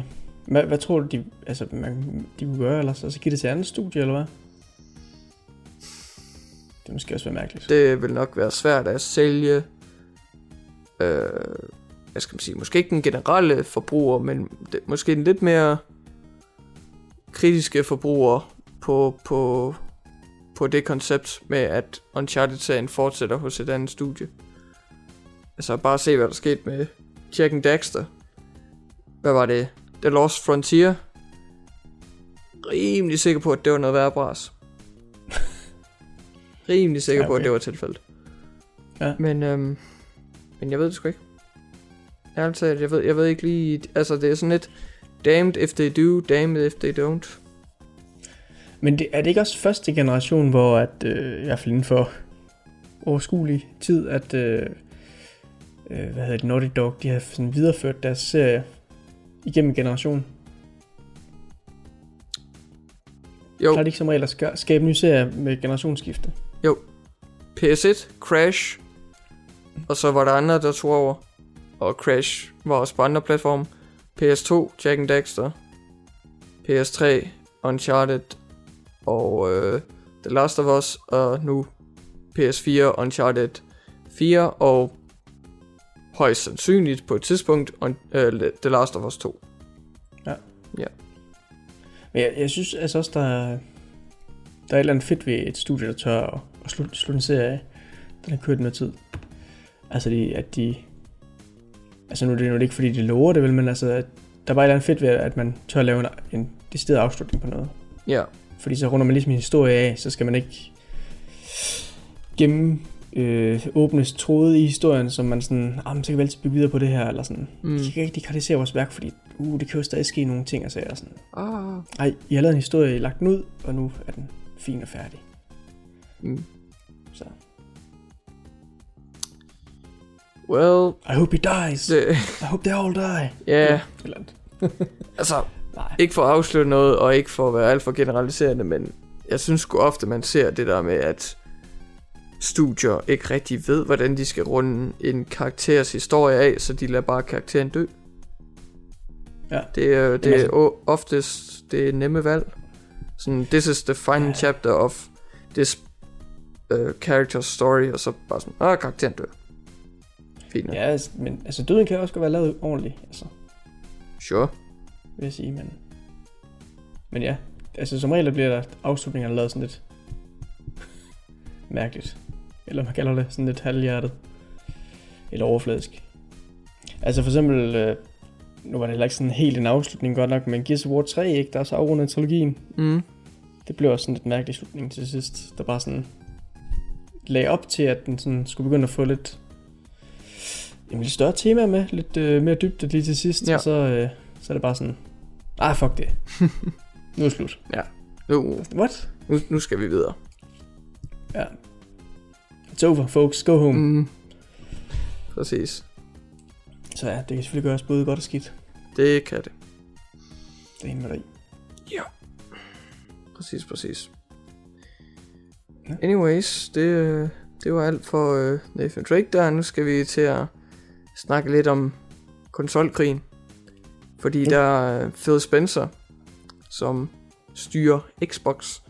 Han øh, siger, at den her konsol mod konsol øh, krig og diskussion, den her, den her arighed, der er omkring den, den her, øh, det her slagsmål, som aldrig får nogen ende i på online forum og kommentarsektioner og sociale medier, det er noget, han finder distasteful. Uh, han får en dårlig smag i munden, gør han. Så. Så han, øh, han, han siger, han, når, det, når det kommer til øh, den her succes med at, med at fo- fokusere mere på spillene, når det, når det kommer til Xbox One, sjovt nok, det var en god idé øh, at fokusere på det. Så øh, hvad, hvad vil han gerne sådan, hvad er hans næste mål, hvad er hans næste ambition, og hvad, hvad holder ham vågen om natten, bare fordi han tænker over, hvad, hvad det næste skridt er. Mm. Øhm, så han, han siger simpelthen, at, at han finder det meget distasteful, den her øh, diskussion, de her slagsmål, der er omkring øh, de, de forskellige spil, og, øh, og det, den her kløft og, øh, og, og krig, der er mellem øh, de her forskellige platforme. Det, øh, hvad hedder det, han, han synes, det, det kommer mere til at handle om, om bare sådan et stykke plastik, som man bare vurderer sådan helt kynisk, end, øh, end de egentlige, øh, end de egentlige spil, som man sidder ned og, og nyder. Og det kommer til at handle mere om, hvem der fejler, og hvem der laver den største bum, der, end hvem der egentlig sørger for at, at bringe nogle succeser frem og, og, og gøre noget godt for forbrugerne. Og han siger, at det er ikke det er ikke et godt sted. Det er, ikke- det er ikke et godt standpunkt at have i vores øh, industri her. Og han siger selvfølgelig for lige at der er lidt back a little bit. Han ved godt, det ikke er alle, der opfører sig sådan her. Det er ikke alle, der er med i den her øh, krig. Men, øhm, men han siger bare, at, øh, at det er ikke noget, han nogensinde har tænkt sig at acceptere og ligesom, og ligesom øh, øh, øh, øh medbringe. Eller det er ikke noget, han har tænkt sig at, hvad skal man sige, at, at støtte, at, øhm, at tilføje noget til. Øh, han har faktisk tænkt sig at tage et øh, skridt tilbage og være meget imod den her øh, krig og diskussion, der er omkring, øh, omkring konsolkrigen og omkring, øh, ja, min, min Playstation er bedre end din Xbox, bla bla bla. Det, øh, han, han, han vil gerne være positiv og sørge for at bringe spillene ud til de øh, glade konsumere derude. Ja. Simpelthen ikke godt nok. Og våger folk at være entusiastiske. Øhm, ej, det, ved, det, det er selvfølgelig en joke, øh, det jeg lige sagde. Men jeg er bare... Jeg ved ikke, hvordan andre har det derude. I må, I må endelig bare skrive ind, give os noget feedback, hvor end I har lyst.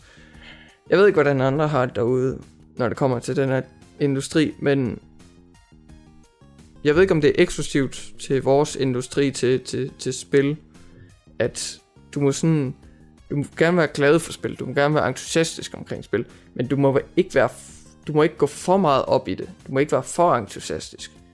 Du må ikke have en, du, vi, vi, vi ser helst ikke, at du har en kraftig eller stadig mening omkring industrien, eller de spil, du, øh, du, du får ud på markedet. Mm. Det er sådan lidt... Jeg ved ikke rigtig... Jeg, jeg tror, det var noget, der startede, da spil blev mainstream. Xbox 360, Xbox Live, Wii-maskinen. Der var en hel masse, der var accepteret spilmediet som noget, som ikke længere var for nørder og taber og sådan noget, man lige hyggede sig lidt med, hvis man var nogle gutter, og så, så var det også det. Så, så kunne spil ikke bruges til mere øhm, i, i det store billede. Nu ved jeg godt, det ikke, det ikke var sådan overalt, og det er også meget anderledes i Danmark, selvom at jeg stadig til den dag i dag kan blive overrasket over helt ordinære mennesker, der tydeligvis elsker øh, at bringe folk ned og dømme folk på deres entusiasme omkring spilmediet. Øhm, jeg, jeg ved bare ikke helt. Ja, måske er det bare, fordi vi har en meget ækel stereotyp, som også, altså meget kan man sige om stereotyper i alle øh, medier og industrier, men der er en lille sandhed til enhver stereotyp. Altså før jeg flyttede for at studere, der, jeg, jeg boede i en kælder. altså det, det, var mit, det var mit værelse. Uh, jeg vil nu ikke sige, at jeg var uh, fed og ulækker og, og, og bare var, skrev onde ting på mit keyboard hele dagen. Men det kan vi ikke komme udenom. Det kan vi ikke komme udenom, at der nok er nogen, der gør. Og det er en, det er en stereotyp. Men jeg synes bare, at der har været sådan en stor, øh, sådan en stor indsats for at, at sørge for, at den stereotyp ikke bliver normen, og det ikke bliver sådan, som hele verden ser øh, os, der interesserer, for, øh, der interesserer sig for spil. Øh, fordi at lige så snart man ser det her, den her store, store passion og entusiasme øh, for spilmediet og industrien, så kommer man nok bare automatisk til at tænke på den stereotype, og det er nok bare så, mod, så irriterende et, et syn at få på nethinden, og så frustrerende og bare håbløst at bare tænke, åh, oh, sådan nogle, sådan nogle taber altså. Øh, stop nu med at diskutere, hvilken konsol der er bedst. Det er simpelthen spild af tid. Men hey, guess what? Jeg kan også mene, det er spild af tid at diskutere, hvilket fodboldhold der er bedst. Mm. Just saying. Helt ja. personligt. Jeg synes, jeg synes, jeg vil kæmpe nat og dag for, at folk kan snakke om det i en bar, eller skrive om det på, hjemmes, på, på fodboldhjemmesider, eller, eller på, øh, på Facebook-indslag. Det vil jeg kæmpe nat og dag for, at de har lov til, og de ikke bliver dømt for, at der ikke er nogen, der, der, der ser dem som, øh, ned, som mindre af et menneske, for ligesom at have den store passion. Men personligt så, nope, det er bare ikke noget for mig. Det, det, jeg synes, det er spillet tid, helt, helt personligt. Øh, så jeg synes... Jeg synes, det er rigtig fint, det som Phil Spencer kommer ind og siger med, at det er ikke noget, han vil... Det er ikke noget, han vil tilføje noget til, selvom man måske kan sige, det kan godt ændre sig lidt fra uge til uge, fordi nogle gange så Sony, Microsoft, Nintendo, de vil gerne kommentere på, øh, på deres competitive øhm, øh, deres competitive øhm, modstandere, der, deres, øh, deres øh, fjender øhm, her i industrien, fordi det, altså, øh, konkurrence, det er jo bedre for forbrugeren, og så længe at Sony, Microsoft, Nintendo, de stræber og for at være bedre end, end de andre, så er det jo godt for os. Så nogle gange, så kan man måske også godt opleve, at der er nogle af de firmaer, der sådan er lidt, de, de, de skubber lidt til hinanden. Så det er selvfølgelig, de, de, de prøver at skubbe til hinanden, samtidig med de professionelle. Det, det, det behøver den enkelte spilfan måske bare ikke gøre. Når det kommer til et online forum, eller det kommer til en Facebook-diskussion, eller en Twitter-diskussion. Det, altså, vi har ikke noget, vi har ikke noget ansvar over for et firma, eller for, for vores offentlige image Vi er en forbruger. Vi kan gøre, hvad vi vil. Øhm, selvfølgelig så opfordrer jeg overhovedet ikke til, at man øh, sviner nogen til, at man argumenterer, øh, eller at man angriber en person frem for et argument, at man simpelthen øhm, mobber nogle personer, eller noget som det, det er forkasteligt. Det, kan jeg, det, kan, det har jeg ingen respekt for. Øh, ytringsfrihed, ja ja, men stadigvæk, det, I får ikke min respekt, hvis I gør sådan noget. Øhm, Nej. men nu skal jeg passe på, at jeg ikke taber tråden her. Nu har jeg plapret i lang tid.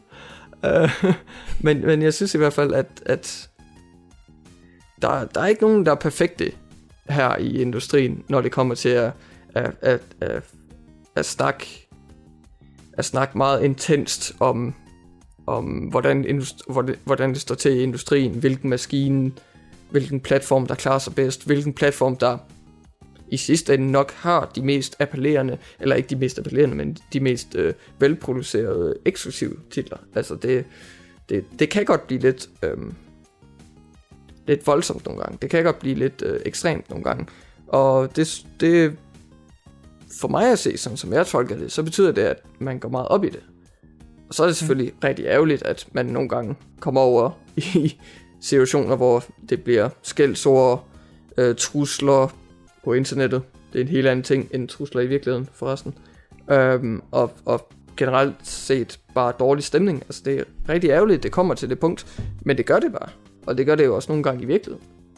Så jeg ved det ikke helt, Phil. Jeg kan godt respektere det, du siger, men jeg tror måske også... Jeg tror ikke altid, det er så idyllisk, som, som han måske håber på, det er, når det kommer til øhm, øh, det offentlige i industrien.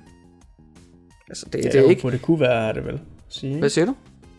Eller håber på, at det kunne være, er det vel? Ja, håber på, at det kunne være, ja. Altså, det er ikke... Øh, det er ikke... Man, man skal ikke forstå det sådan, at det er... Øhm, øh, firmaerne mod de onde øh, forbrugere. Fordi jeg synes, altså, vi er jo mennesker alle sammen. Vi har jo vores øh, kraftige og provokerende meninger og sådan noget. Det, det kommer jo... Det, det, det, det kan man jo se på, på, på alle sider i, øh, i industrien, så jeg, jeg synes da ikke, øh, jeg synes da ikke kun det er et problem med, øh, med forbrugerne. Altså, det, der er der også nogle gange, hvor jeg tænker sådan, oh, Sony, den der joke til pressekonferencen, det var, uh, det var da lige godt. Ej, det var lidt hårdt, hva'? Øhm, mm. Så, jeg ved det ikke, altså. Det, det, er da en, det er da en proces, vi skal igennem. Jeg synes da også, det blev, ja. en, jeg synes også, det blev markant bedre, end det var for, for mange år siden, i hvert fald. Så det, det er en langsom proces, men øh, vi skal nok gøre vores bedste for, at det bliver bedre og bedre, og mere interessant at diskutere spil og spilplatform må du lige holde op med al din usunde fanbase med der. Undskyld, jeg nævner Sony så ofte. det, jeg har aldrig ejet en Xbox-maskine. Sorry, jeg har kun spillet den hos venner og bekendte. Stor fejl. Ja, stor fejl. I know. Halo, det lyder sjovt. Men Halo 5 har ikke split screen længere, så fuck you all. Så må du få dig en Xbox i stedet for at sidde fedt over ved en kammerat med hans, ikke? Ikke sætte næsten på ham. Det er jo det.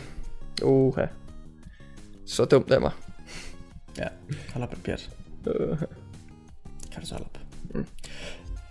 Øhm, der er en lille fin nyhed om Hyrule Warriors. Der er den her hack and slash, der også er på vej til øh, Nintendo 3DS'en. Ja.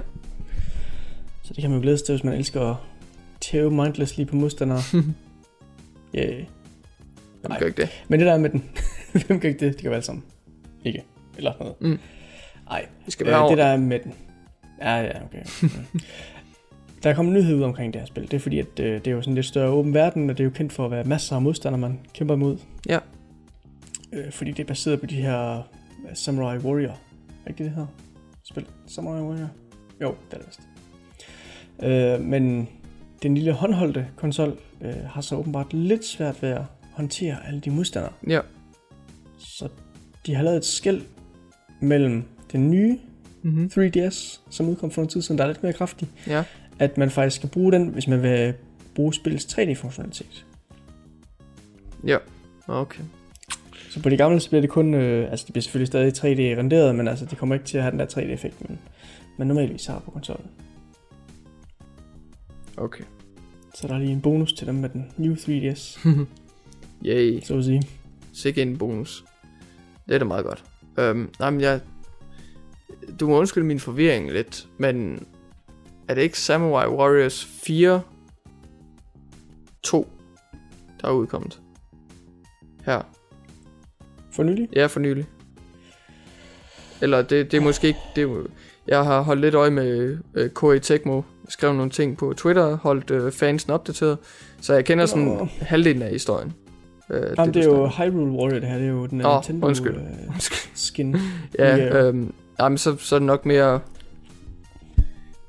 Jeg mener vist, det var Samurai Warriors, der startede, og så det kørte over i Dynasty Warriors, der så tog fart. Så Ah, okay, det er Dynasty Warrior. Det er faktisk det, var øh, den, den ting, Ja. jeg kan tænke på. Okay. Men ja, de minder om hinanden. ja, okay, det ja, samme, samme udvikler. S- Og samme gameplay. ja, Eller mindre. præcis. So good. Øhm, ja, det er jo meget fint. Øhm, det, åh, jeg ved det ikke. Jeg kunne faktisk godt tænke mig et øh, Dynasty Warriors lignende spil, som Hyrule Warriors på en håndholdt.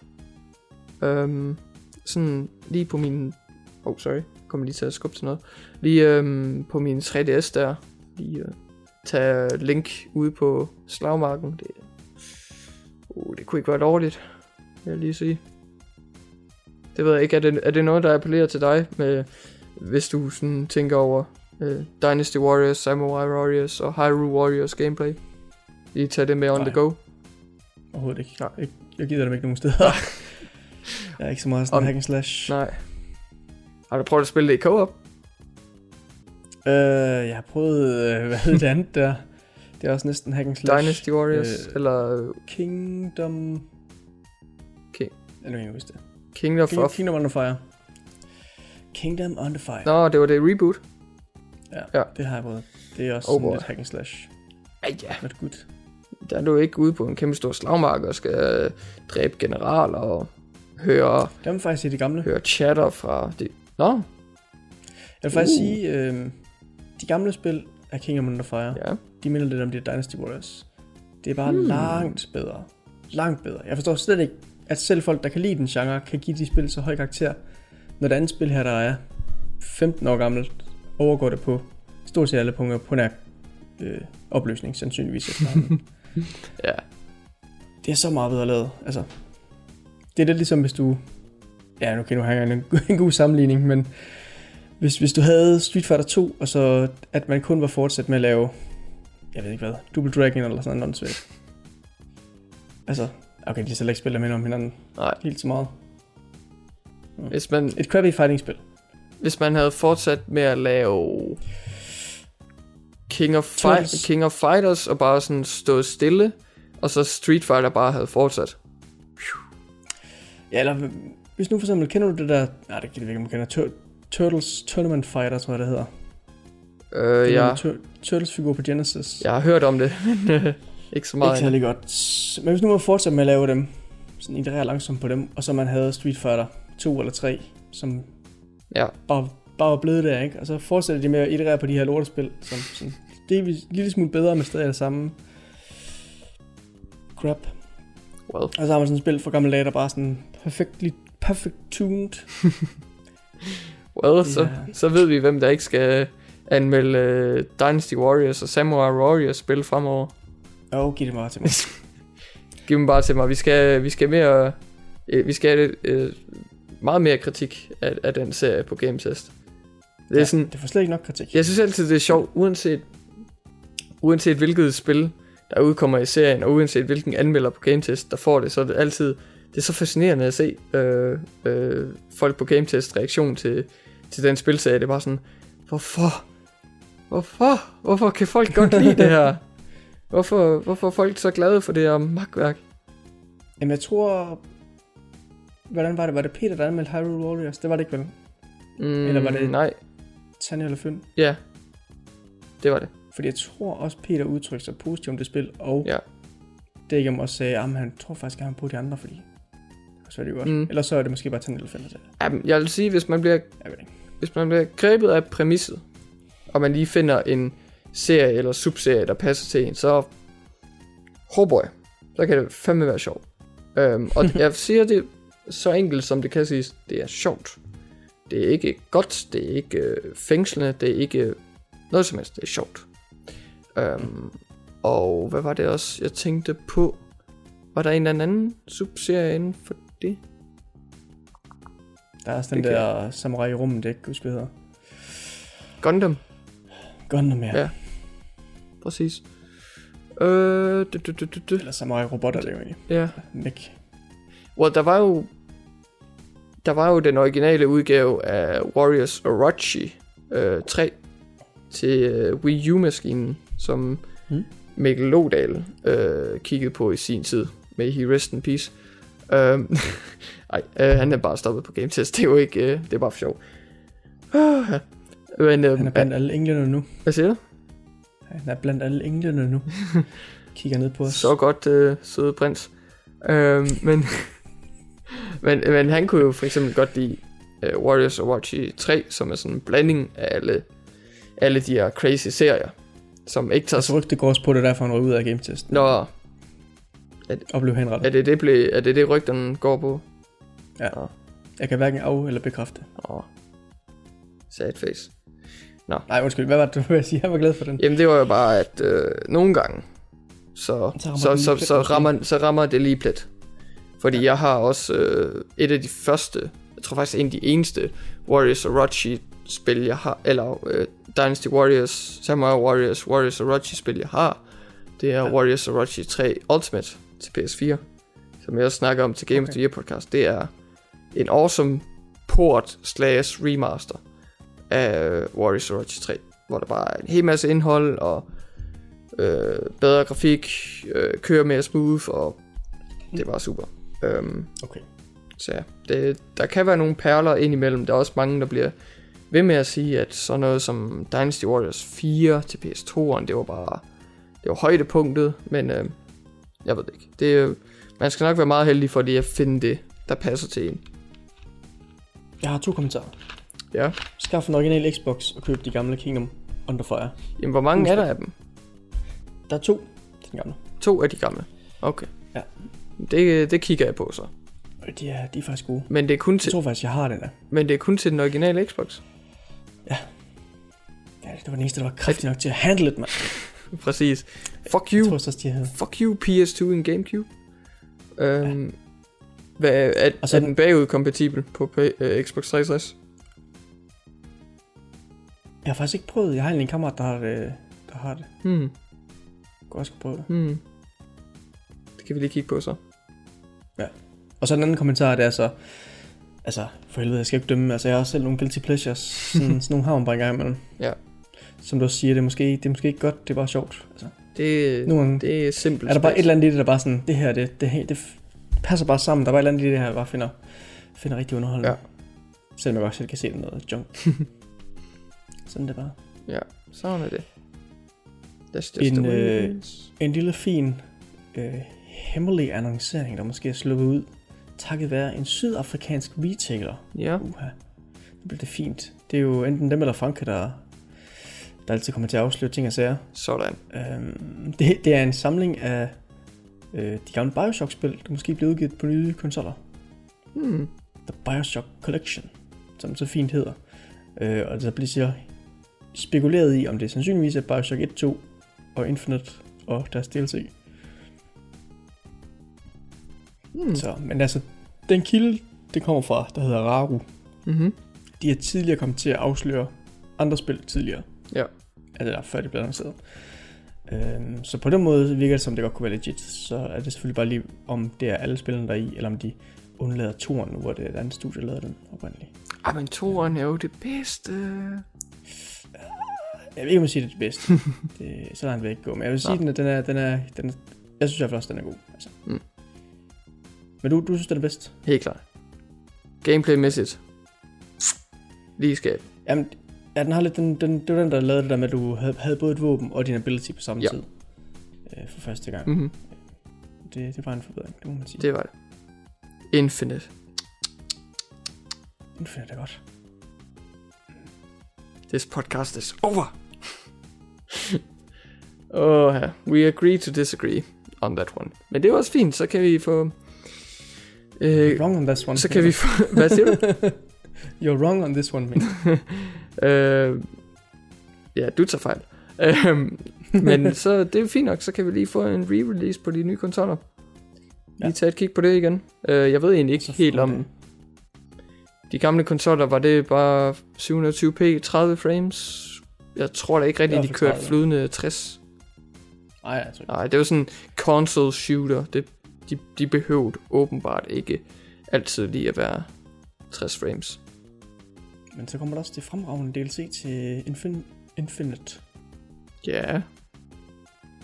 A.k.a. damage control.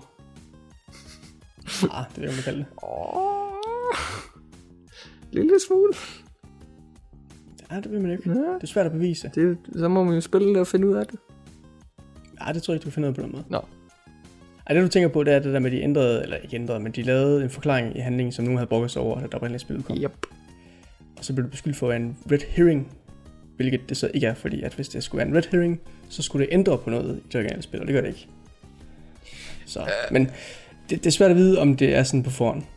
Uh, uden at, uden at, uden at afsløre så sådan som du beskriver en red herring, og sådan som jeg har forstået plottet, så er det ikke lidt en red herring?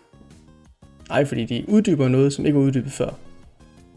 En red Jamen. herring, det er, hvis du ændrer, ændrer på noget, der var før, for at give en forklaring, eller for at give en Okay. forklaring. Kan vi så finde et, en mellemvej og sige, at DLC'et redcorner red. ting? Ah, undskyld, undskyld. Red, ja, nu, det er mig. Det, det er ikke en retcon. Og red herring, det er faktisk noget andet. Det er, hvis man laver et spor, som mm. Ikke er et spor alligevel. Altså, ja, ja. Som man tit gør i sådan nogle mystery film. Så snydt. Jeg giver sådan nogle falske spor ud til, åh, oh, kunne det være butleren? Så er det ikke butleren alligevel, så er det Pis. avisbuddet eller sådan Ja.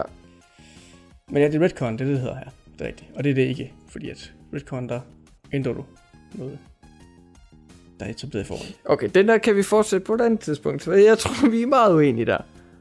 Um, Ej, du, du har så definitionen op på retcon. Altså, det, er- det er jo ikke svært end det. Og så kan man sammenligne med, er det det? Og det er det ikke alrighty then. Øhm, ja, men så kan vi tage den sidste nyhed fra mig, som er... Jeg vidste ikke helt, om jeg skulle tage den her nyhed, fordi jeg, får nok, jeg bliver nok anset som den, der snakker rigtig meget, meget øh, længe om det her. Bless you. Øh, men men øh, i hvert fald så, øh, så skal vi nu snakke lidt om øh, kønsdiskrimination, potentielt set. Så, øh, så der er en øh, kvinde, der hedder Catherine Mosorius. Hun arbejdede hos øh, Microsoft fra 2007 til 2014 som en security øh, strategist. Og hun øh, sagsøger nu øh, Microsoft for at øh, betale og promovere øh, de øh, kvindelige arbejdere i øh, de øh, tekniske positioner mindre end de øh, betalte og promoverede de mandlige. Så hun mener, at øh, Microsoft øh, øh, øh, principper og, øh, og deres practices, de øh, systematisk øh, øh, volder smerte øh, for, øh, for de kvindelige, øh, hvad hedder det, de kvindelige øh, arbejdere i øh, de tekniske stillinger. Og øh, det, der, det er simpelthen deres rettigheder, og øh, der bliver der bliver trådt på her, og det resulterer så i øh, et øh, at de øh, har favorit eller de har et bias over for et vist køn, som øh, spreder sig ud i hele deres arbejdskultur. Så øh, hun, hun mener jo simpelthen, at der er en det, det er unfair at være kvinde og arbejde hos øh, Microsoft i de her tekniske stillinger, fordi øh, når det kommer til øh, løn og promovering, så, øh, Mm. så er det simpelthen ikke øh, godt nok, hvis man sammenligner det med de øh, mandlige arbejdere der. Ja. Så øh, øh, Microsoft siger så i deres statement, at de øh, kigger grundigt igennem den her, øh, den her øh, lawsuit, og øh, de, øh, de øh, dedikerer sig selv til et, øh, til et meget øh, varieret øh, øh, arbejderhold, og til en arbejdsplads, hvor alle, øh, der er ansat, har en chance for at øh, få deres drømme opfyldt og, og få succes i firmaet. Okay. Så det er jo lidt det. Jeg, jeg ved ikke, hvornår den dag kommer, at jeg bliver god til at snakke om sådan nogle lawsuits her og sådan noget, men det er, det er ikke lige min forte, men jeg synes alligevel, det var øh, ganske øh, i øjefaldende alligevel, så jeg tog den lige med her, og jeg ved ikke, det er ren spekulation, fordi det er meget tidligt i den her i den her øh, sag, men vi skal jo starte et sted, og ærligt talt, så, øh, så kan det godt være, at hun har ret. Men jeg håber selvfølgelig ikke, hun har ret, fordi så, så er Microsoft jo nogle røvhuller. Altså, så simpelt kan det jo siges. Jeg, øhm, jeg, jeg har altid været modstander af, at, at videospil øh, diskriminerer det kvindelige køn, og videospil som produkter er sexistiske. Øhm, fordi jeg tror simpelthen, der er mange misforståelser på den front. Øhm, men her, der kan jeg nok godt forstå, hvis der er nogen øhm, arbejdere, øh, der øh, ansatte, ja, ja selvfølgelig, hvis, hvis der er nogen ansatte i et firma, der føler, at deres køn måske ikke bliver behandlet særlig godt. Øh, fordi det kan jo godt være nogle meget usympatiske mennesker i toppen. Altså det, det er jo det er jo øh, øh firmaer, de skal jo tjene penge, de skal, der skal være succes på alle fonder, men når det kommer til at behandle sine ansatte ordentligt og sådan noget, så, så ser man tit, at, at store firmaer her, de ikke prioriterer det særlig højt. Øhm, selvom Microsoft selvfølgelig kommer ud og siger, at de går meget op i det, så kan det jo selvfølgelig bare være en PR-mand, der siger det. Så jeg vil ikke rigtig... Jeg ved godt, jeg er meget upopulær, når, at, når jeg tager det her standpunkt, men jeg vælger simpelthen ikke at, tage en, at vælge en side i den her sag, og jeg glæder mig egentlig bare til at se, hvordan sagen udvikler sig, fordi jeg synes, uanset hvad resultatet bliver, så lærer vi lidt af det, og jeg håber selvfølgelig det bedste for hende og kvinden fremover. Ja. Ja, ja, altså det er jo en beskyldning, hun kommer med, altså, så er der jo sådan en retssag om for at vise det, og hvis, hvis det så viser sig sådan, så skal Microsoft nok betale en godtgørelse til hende. Ja. Ja. Og forhåbentlig få en lærestreg. Moralsk Ja, ja, ja. ja. set. Altså det ville da være træls for alle deres kvindelige ansatte, hvis det var sådan, ja. Ja. Så det ville da kun være godt, hvis, altså, hvis det var sådan, så ville det kun være godt, at det blev opdaget og gjort noget ved. Mm. Så kan man sige. Helt klart. Ja, men jeg synes, at det, det der, jeg synes, det er kun et fornuftigt standpunkt, du har, at man ligesom venter sig tiden an. Altså man kan jo ikke springe til en konklusion lige snart, der er en beskyldning. Nej, det er jo det. Ja. Det ville være mærkeligt i hvert fald at gøre det. Ja, det ville være mærkeligt. Oh boy. Hvis, hvis bare du vidste, hvor mange gange jeg er kommet i problemer med det standpunkt. Men hey, undskyld, jeg, jeg er lidt kedelig og tør, når det kommer til den her nyhed. Vi kunne jo selvfølgelig godt få masser af kliks og kontroverser, hvis vi bare, oh my god, kvinder, der arbejder hos Microsoft. Oh. Altså, men det gør jeg ikke. Nå, det vil være for det nemt. godt nok. Det vil være for nemt at gå efter kliks og kontroverser på den måde. Så jeg vælger bare, jeg, jer der lytter derude, I kender, I kender godt mig og Hoff, I, I kender os godt. Så vi kan være batshit crazy og, og tumpet og alt det der, men nogle gange, så, så ser vi det bare stille og roligt an. Og det er tilfældet her. Sjældent gang imellem. Ja, sjældent gang imellem. og tro det eller ej, så var det min sidste nyhed. Okay, jeg skal nok være lidt hurtig med mine.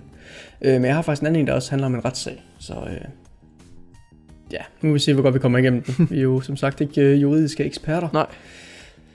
Men det er faktisk forholdsvis gode nyheder fra, den amerikanske, fra det amerikanske retssystem. Ja. Og det drejer sig nemlig om, at de har øh, den 9. Øh, retssal, The Ninth Court. Ja, Øh, og det er et, øh, jeg ved ikke hvad man skal kalde det, et retsorgan, som ofte, eller som, som nogle stater benytter sig af, som er det sted, hvor at man, når man tager den sidste appel, altså når der bliver en sag, så, så er det dem, der tager den op. mm-hmm. Og det, i den forbindelse, hvor det blev taget op, der er det øh, Universal, der har haft en sag imod nogle øh, folk, der havde lagt en vi- video på YouTube, ja, hvor de havde filmet deres lille søn, der dansede til øh, French, Fresh Prince, nej undskyld, Princess Let's Go Crazy. Hmm. Øh, så de filmet det, og så er de lagt den op med lydspor og det hele, og så havde- var den blevet taget ned i Universal. Øh, det hedder DMCA-claim på den. Nå, Fordi det var bare dem, der havde rettigheden til sangen, går jeg næsten ud fra. ja, pretty much. Men så var den faktisk øh, åbenbart blevet disputed og kom så langt, så den faktisk var kommet i ret, retten med det her. Og der havde retten så i første omgang slået fast, at øh, Universal de faktisk var i... Øh, at de havde ikke øh, rule til deres favor, så de sagde, at øh, Universal ikke havde taget højde for fair use case i det her tilfælde. Oh, oh. Og de, øh, og de faktisk bare havde taget den ned automatisk. Og det, øh, ja, udover de andre, så havde ret til at lægge den op øh, og eget ejerskab over den video her, som de havde optaget. Øh, så fik Universal også en reprimande, fordi de simpelthen ikke havde overvejet den her, den her del af, af lovgivningen. Mm.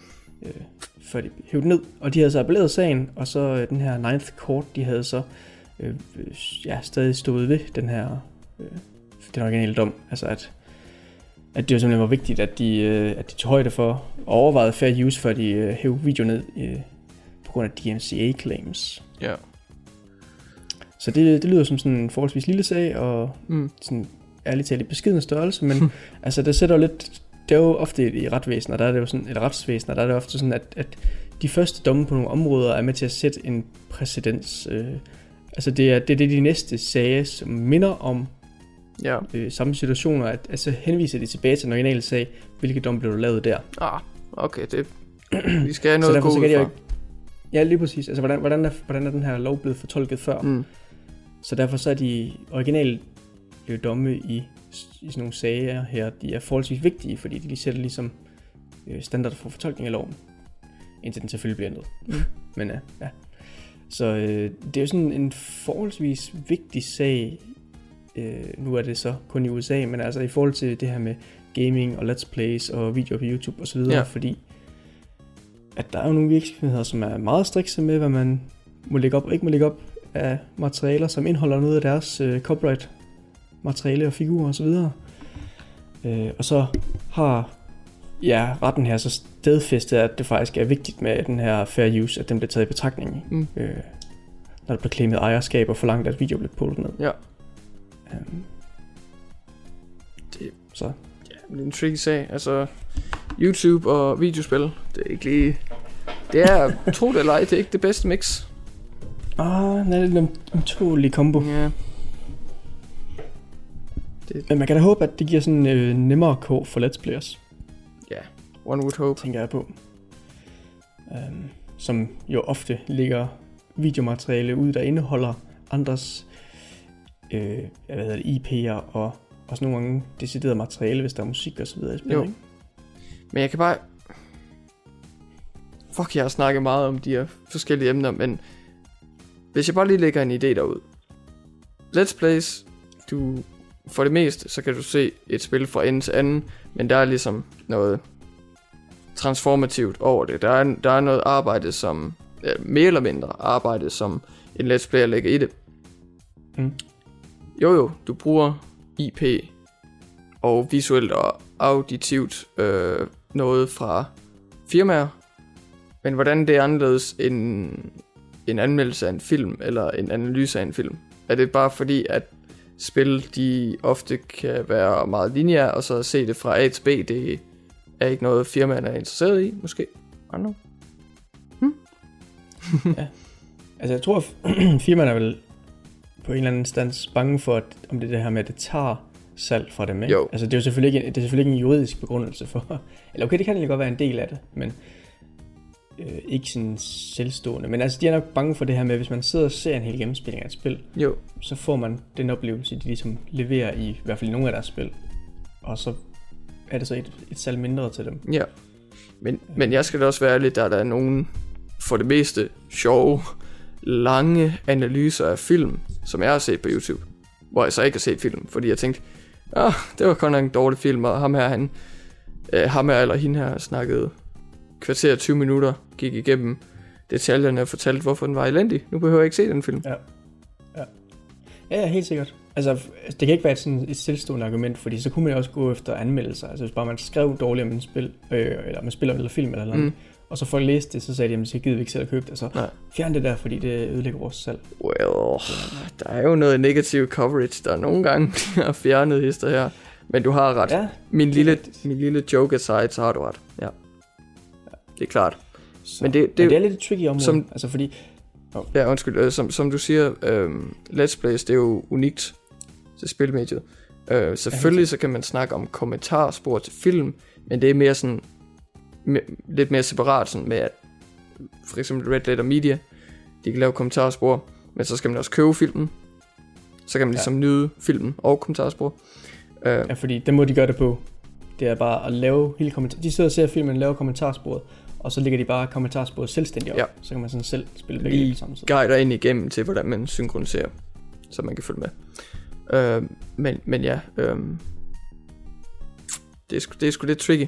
Det, det er nok, det kan være, at jeg har svaret på mit eget lille interne spørgsmål. Simpelthen fordi, at videospil er interaktive. Øh, let's playing, det kan lade sig gøre på en meget nemmere måde, end det, end det kan med Let's Watch eller Let's Read, hvis man skulle kalde det det for de andre medier. Um, Ja. Så det, ja, det, det er nok tricky. Men jeg håber bare, at jeg håber bare, at der kan være en balance, fordi jeg synes godt nok også, at nogle af de historier, jeg har hørt ud af Nintendo, det har været fucking skræmmende. altså, der er nogle, der er nogle modder og speedrunners og sådan noget, der bare blevet slagtet på YouTube.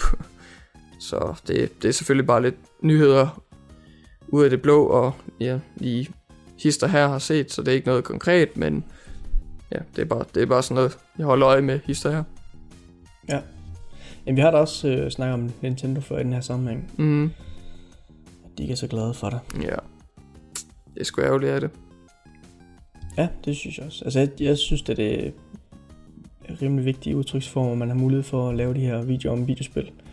Jeg kan selvfølgelig godt se, at det er problematisk, fordi når man laver en let's play, så viser man meget af spillet. Det er jo ofte det, der, der afgør det, hvis det er en anmeldelse af en film. Ikke? Der må du helst ikke vise særlig meget materiale fra filmen, før du kan blive bustet for det. Nej, Øhm, men altså, der er selvfølgelig også lidt en forskel, fordi at, at en film, den, øhm, altså, den oplevelse, du får ud af filmen, er at sidde og se den, og hvis du ser en, der sidder og snakker hen over en film, så ser du stadig filmen også. Altså, du får den ind på samme måde, ja, og det er det, du siger med, at det, det er mere transformativt, hvis du sidder og ser Let's Play, fordi det er ikke normalt sådan, du oplever det, det Nej. spil, som udvikleren har lavet. mm-hmm.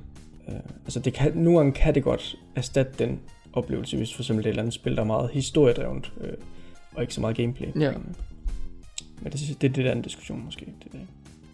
Men jeg synes, det er spændende øh, at følge med i det her. det er det. En spændende Ikke- side af industrien. Og jeg skal lige sige, øh, spændende at følge med i fra sidelinjen, men det er det jo ikke engang helt, når vi begge to har øh, YouTube-kanaler. ja. Også begge to Og anmelder. vi, ja, vi anmelder, og vi er med game test, og vi, inst- vi, vi uh, ja, altså YouTube, det er jo vores video hjem, stort set, så mm. Det er jo, Ja. ja. det er også lidt farligt, eller lidt skræmmende nogle gange. Men sådan er det jo. Det er jo Vi kan en lige at leve livet farligt. Det er jo det. Living on the edge. Øhm, jeg har en anden nyhed her med en øh, gut, der er vendt tilbage til BioWare. Mm. Det er hovedforfatteren bag øh, Knights of the Old Republic, Save us. Mass Effect 1 og Mass Effect 2. Mm. Øh, gutten hedder Drew Carpassion. Carpassion? Mm. Cap Carpassion. Kapash. Sjovt navn. Kapushi. Han stoppede øh, automatisk, skal jeg sige, men han stoppede oprindeligt ved BioWare i 2012. Mm. Øh, Tænker, jeg gider hans, ikke mere. Øh, altså, har out Mm. mm. dårlig slutning på træerne. Fuck ja, nu smutter jeg. det var slet ikke de farver, jeg har skrevet ind i manuskriptet, det der. For dårligt. Hvad fanden de farver? Stop. Øh, men det var oprindeligt, fordi han ville skrive videre på en øh, bogserie, han var i gang med. Eller en serie af Mhm. bøger, hedder det jo. Øh, der hedder Chaos Reborn. Men nu er han færdig. Og så vender han tilbage igen. Sweet. Så man kan, kan, kan få lavet en god historie igen. Jeg må se, om man kan redde Biowares øh, manuskriptforfatter. Øh, ja, var, det, var, Sved i et rum. var det ikke noget med, øh, var det ikke noget med, at han skulle tilbage og arbejde videre på øh, The Old Republic øh? Fordi Øh, det kan da godt være, at han lige kan højne niveauet der.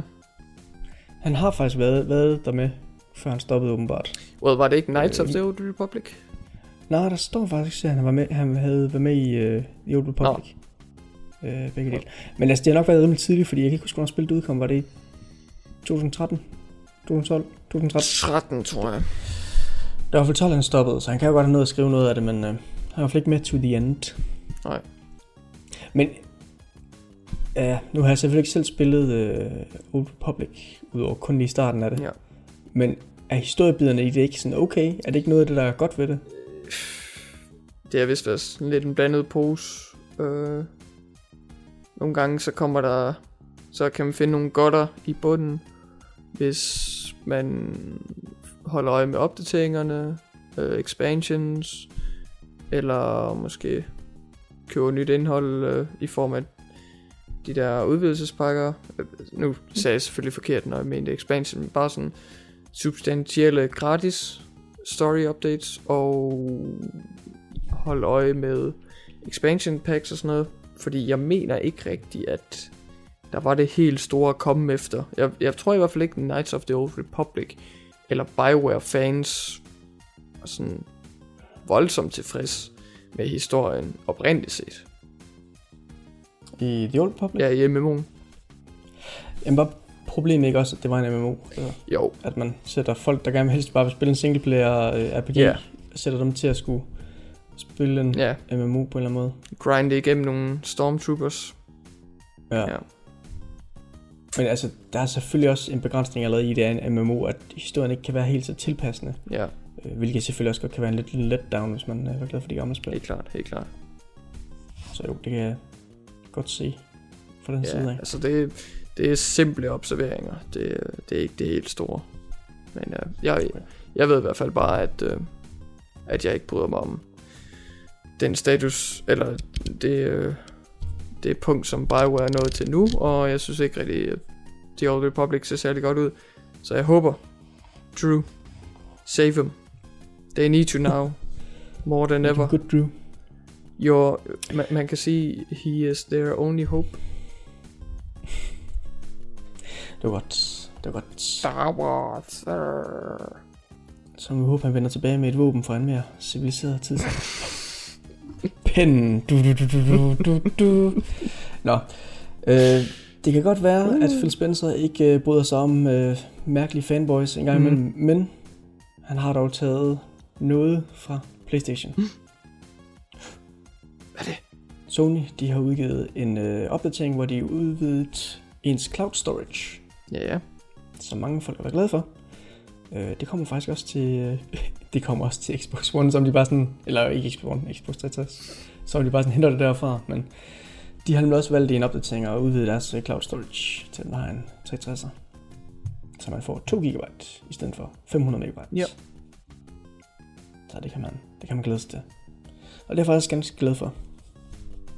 Jeg havde sådan ventet mig til at have mine øh, ting på en USB-pind, så jeg Mhm. kunne slippe med mig rundt omkring.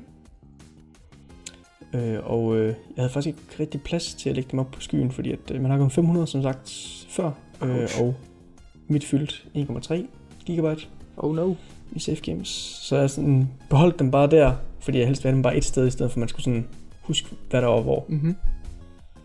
Uh, men nu kan jeg så åbenbart lægge dem alle sammen på skyen. Bare helt sej. Ikke dårligt.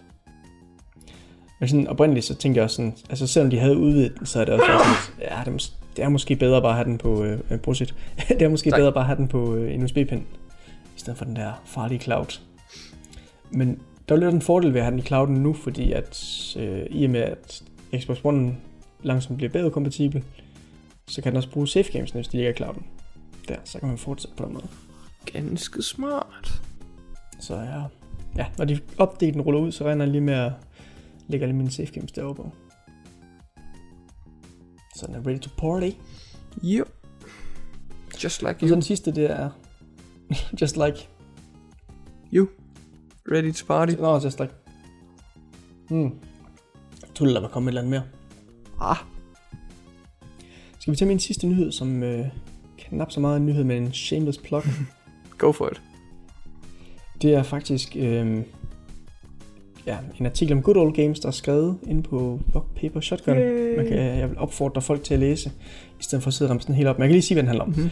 Det handler nemlig om, at de har haft et interview med nogle af dem her bag Good Old Games, som er en dejlig service. Øh, og Vi er stadig det, ikke det handler sponsoreret.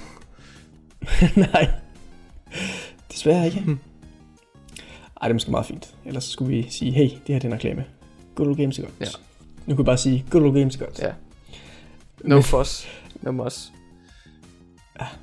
Men det, øh, det interviewet, det handler om, det var egentlig i bund og grund, hvordan de, hvordan de gør, når de er ude og finde spil, de gerne vil have på deres service.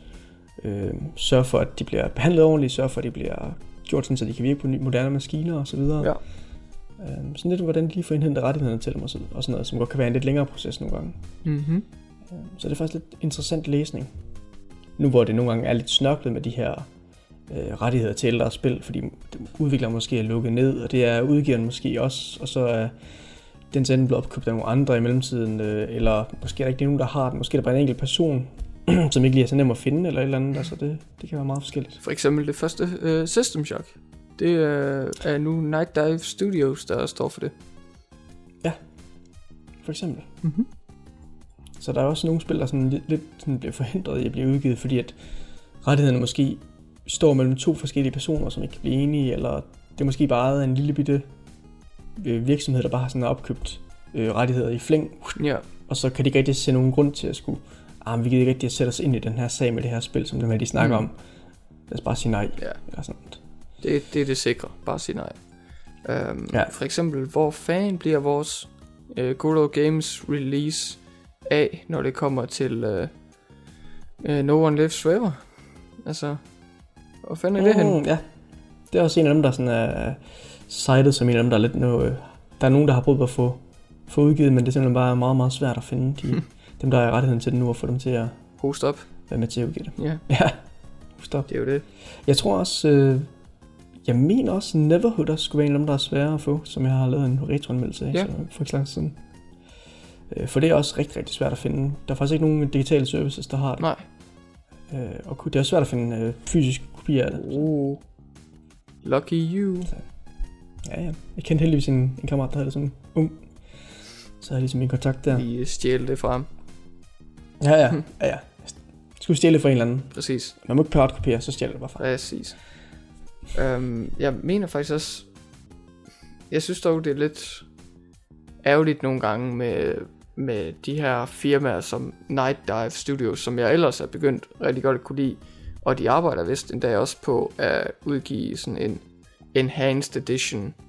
Lidt ligesom System Shock. Sådan en Enhanced Edition af Turok og Turok 2. Okay. Så det er, det er de vist i gang med.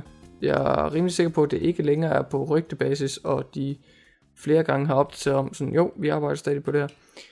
Men på et tidspunkt så kom, øh, jeg ved ikke om du kender til øh, folk, der har fået en værdsættelse for spil som Doom 64, og så at det øh, blev udgivet som en simpel e, øh, exe-fil eller en mod, øh, som vist blev kaldt Doom Absolution, eller noget af den stil. Og øh, så nu er der så kommet no, sådan noget som Doom EX, som er en rigtig fin pakke, som man kan købe, eller ikke, nej man kan ikke købe det. Det er ikke sådan noget Good Old Games eller Steam, men man kan, der er nogle entusiaster derude, der har lavet spil som Doom EX, og så kan man downloade det og spille det, og det fungerer bare, hvis man gerne vil se, hvad Doom 64 var for noget. Og så øh, var jeg jo meget glad, da jeg så øh, Power Slave, også kaldt Exhumed, som er en, øh, øh, en forglemt klassiker, der var, der var på konsoller og på PC, men konsoludgaverne var faktisk de bedste. Så Var det, var det ikke, undskyld jeg afbryder, var det, var det ikke øh, kun Playstation-udgaven, der var den bedste? Fordi jeg mener, at den anden uh, konsoludgave, var det ikke en port af PC-udgaven? Eller hvordan var nej, jeg er rimelig sikker på, at Sega Saturn udgaven var bedre på nogle punkter end PS1-udgaven, men PS1-udgaven var også forbløffende god. Altså, så det? okay, Okay, okay. det er lidt... Jeg er rimelig sikker på, Men det er et eksempel på, jeg er at, rimelig sikker på, at deres primære platform, det var Sega Saturn, og så PS1, og så der til sidst øh, PC. Men det, der, der er en fin dokumentar på YouTube, hvis man skal plukke igen, så øh, søg på noget, en dokumentar om Power Slave Exhumed. De, de havde to forskellige navne, i, øh, i, hvor de blev udgivet. Men så, så kom der, til min store overraskelse, så kom der faktisk en Power Slave EX, som man kunne downloade til sin PC, som så simpelthen var en pakke, som man så havde, hvor man så kunne spille konsoludgaven af Powerslave med nogle fixes og bugs og enhancements, som man så kunne spille på sin PC. Super. Så en dag, så går jeg så hen for at downloade Powerslave Exhumed. Gone. Fjernet fuldstændig. Den her entusiast har ikke længere lov til at distribuere det som gratis download. Hvorfor? Rimelig sikker på, at det er studier som, måske endda meget specifikt, Night Dive Studios, der siger, vi tager lige rettighederne for det der, du må ikke længere øhm, arbejde, øh, du må ikke længere øh, lægge det ud som gratis download. Vi, øh, vi arbejder formentlig på en uh, Enhanced Edition af Powerslave, og sælger det til Good Old Games i den nærmeste fremtid. Det er sådan lidt det, det jeg tror, der er sket. Lige i øjeblikket, så kan jeg godt være rigtig frustreret over det. Men selvfølgelig, hvis jeg er tålmodig, og Powerslave Enhanced Edition, eller hvad man nu skal kalde det, det kommer på Good Old Games, jamen så skal jeg da selvfølgelig have det. Det er jo klart. Ja. Men øh, nogle gange, så det kan det også godt blive lidt mudret, hvis der nu er nogen, der får lov til at simpelthen lave sådan en de, gratis øh, distribueret og enhanced udgave af et forglemt spil. Ja. Jamen det er rigtigt nok, fordi det er lidt det der med, hvis, hvis ikke spillet alligevel bliver tilbudt, altså Ja, et eller andet sted. Altså hvis nu for eksempel jeg siger, at jeg vil gerne prøve Star Wars Rebellion, lad os bare tage det spil. Det kan man så godt få på GOG. Ja. Hvis nu man ikke kunne det. Ja. Og så sådan, altså hvis det absolut ikke er til at skaffe nogen steder, øh, så, så ser jeg personligt ikke noget galt i at det faktisk. Øh, hvis ikke der er andre muligheder for det. nej. Øh, fordi at hvis man sidder i en situation, hvor man siger, jeg vil gerne betale for det. Altså det vil jeg gerne. Der er bare ikke nogen, der udbyder det overhovedet. Nej. Altså, ja, så ligesom den, så, så synes jeg ikke, det er galt i det tilfælde. Nej. gøre det. Nej, nej, det sgu, det sgu nogle tricky situationer, men øh, det, øh, det kan være, at det går i sidste ende. Altså, selvom min episode med Powerslave, øh, pa- selvom min episode med Powerslave EX var lidt uheldig, så synes jeg skulle det er fint, at vi har nogle firmaer som Night Dive Studios, og også dem, som udgav øh, Strife Veteran Edition, øhm, der, øhm, der ligesom tager fat i de her gamle projekter og bringer dem frem til en ny æra. Og det er jo egentlig ikke fordi, at vi som forbrugere bliver fuldstændig røvrendt eller snydt. Altså det er jo ikke mere end højst 40-50 kroner for et up-to-date poleret, po- øh, poleret udgave af en klassiker, som for det meste kan Mm. spilles i den helt klassiske og retro, øh, retroaktive øh, måde, hvis man gerne vil det. Så det, altså det er nok fint i sidste ende. Der er nok bare meget Mm. bøvl, man skal igennem nogle gange. Det er rigtigt. Og det er også lidt ærgerligt nogle gange, altså hvis, hvis der er nogen, der har øh, altså rettigheden til det, så kan jeg godt se, at de siger, at det er sådan lidt træls, at folk, jeg ved ikke, kan hente deres spil, hvis de har rettigheden til det. Altså hvis de ikke giver lov til det selvfølgelig. Mm. Øh, men det er måske et spil, som er sådan forholdsvis obskurt, så, så efterspørgselen er rimelig lille. Så de måske siger, at det kan ikke betale sig at lave, måske ikke det sted en remaster udgave, men heller ikke bare en, en udgave, der bare fungerer, altså hvor man skal, fordi hvis der er et eller andet, der skal rettes i det og få det til at virke på moderne systemer, altså så er det, det var lidt en træls situation i, i, i sådan en, i sådan en scenarie, ikke? Jo. Fordi det er jo ikke nødvendigvis alle gamle spil, der ligesom er mange folk, der hungrer efter at spille. Nej. Så, men Ja. Ja. System Shock Enhanced Edition. That's pretty cool. den kan anbefales. Ja. Men jeg, jeg er faktisk glad for, at du siger, at øh, den var god. Jeg, jeg skal regne med, at jeg skulle spille den. Mm-hmm. Jeg har Mhm. lavet kastet penge efter den. Var, Yeah. så. Og så du siger, at den er, virker nogenlunde sådan frisk eller sådan, til at spille. Ja, det, det virker... Man kan, godt, øh, man kan godt mærke, det er en anden tid, men det... øh, Ja, jeg kunne sagtens hoppe ind i det, og der er altså nogle gange, hvor jeg må være lidt snobbet og sige, ej, det her, det kan jeg simpelthen ikke. Det kan jeg bare ikke. Altså, jeg havde ufattelig svært ved at gå i gang med Baldur's Gate 2, og det var endda også en Enhanced Edition af det. Øh, Ja, det ja. altså jeg, jeg har stort set aldrig spillet de der um, Infinity Engine spil, og så hopper jeg ind i Baldur's Gate, og så hopper jeg ind i toeren, og så, oh my god, mit hoved, altså det, øh, det, kan, det kan være en hård start nogle gange, og det er slet ikke fordi, mm. altså der går jo også noget tabt, hvis man konstant skal sørge for, at alle er med, og virkelig bare sådan, for mangel på bedre ord, sådan dumb it down øh, til alle mulige forbrugere. Men ligesom, måske lige, måske lige finpudse kanterne, lige få det til at skinne ja. lidt mere.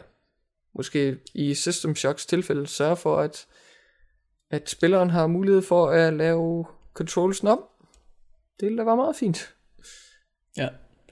Ja, fordi det var, altså styringen var så sådan noget af det, der var, fik det til at virke meget gammelt før, ikke? Det er sådan jo. lidt en styring, der, okay, man kan jo måske godt lave et argument for, at det forstærkede en eller anden effekt, men ja, ja. jeg vil så sige, at det er måske lidt bedre, at de fik gjort den en lille smule mere moderne. øh, fordi det var også en af de ting, jeg for eksempel vil afholde mig fra at anbefale til folk, selv der var interesseret i retrospil, altså fordi mm.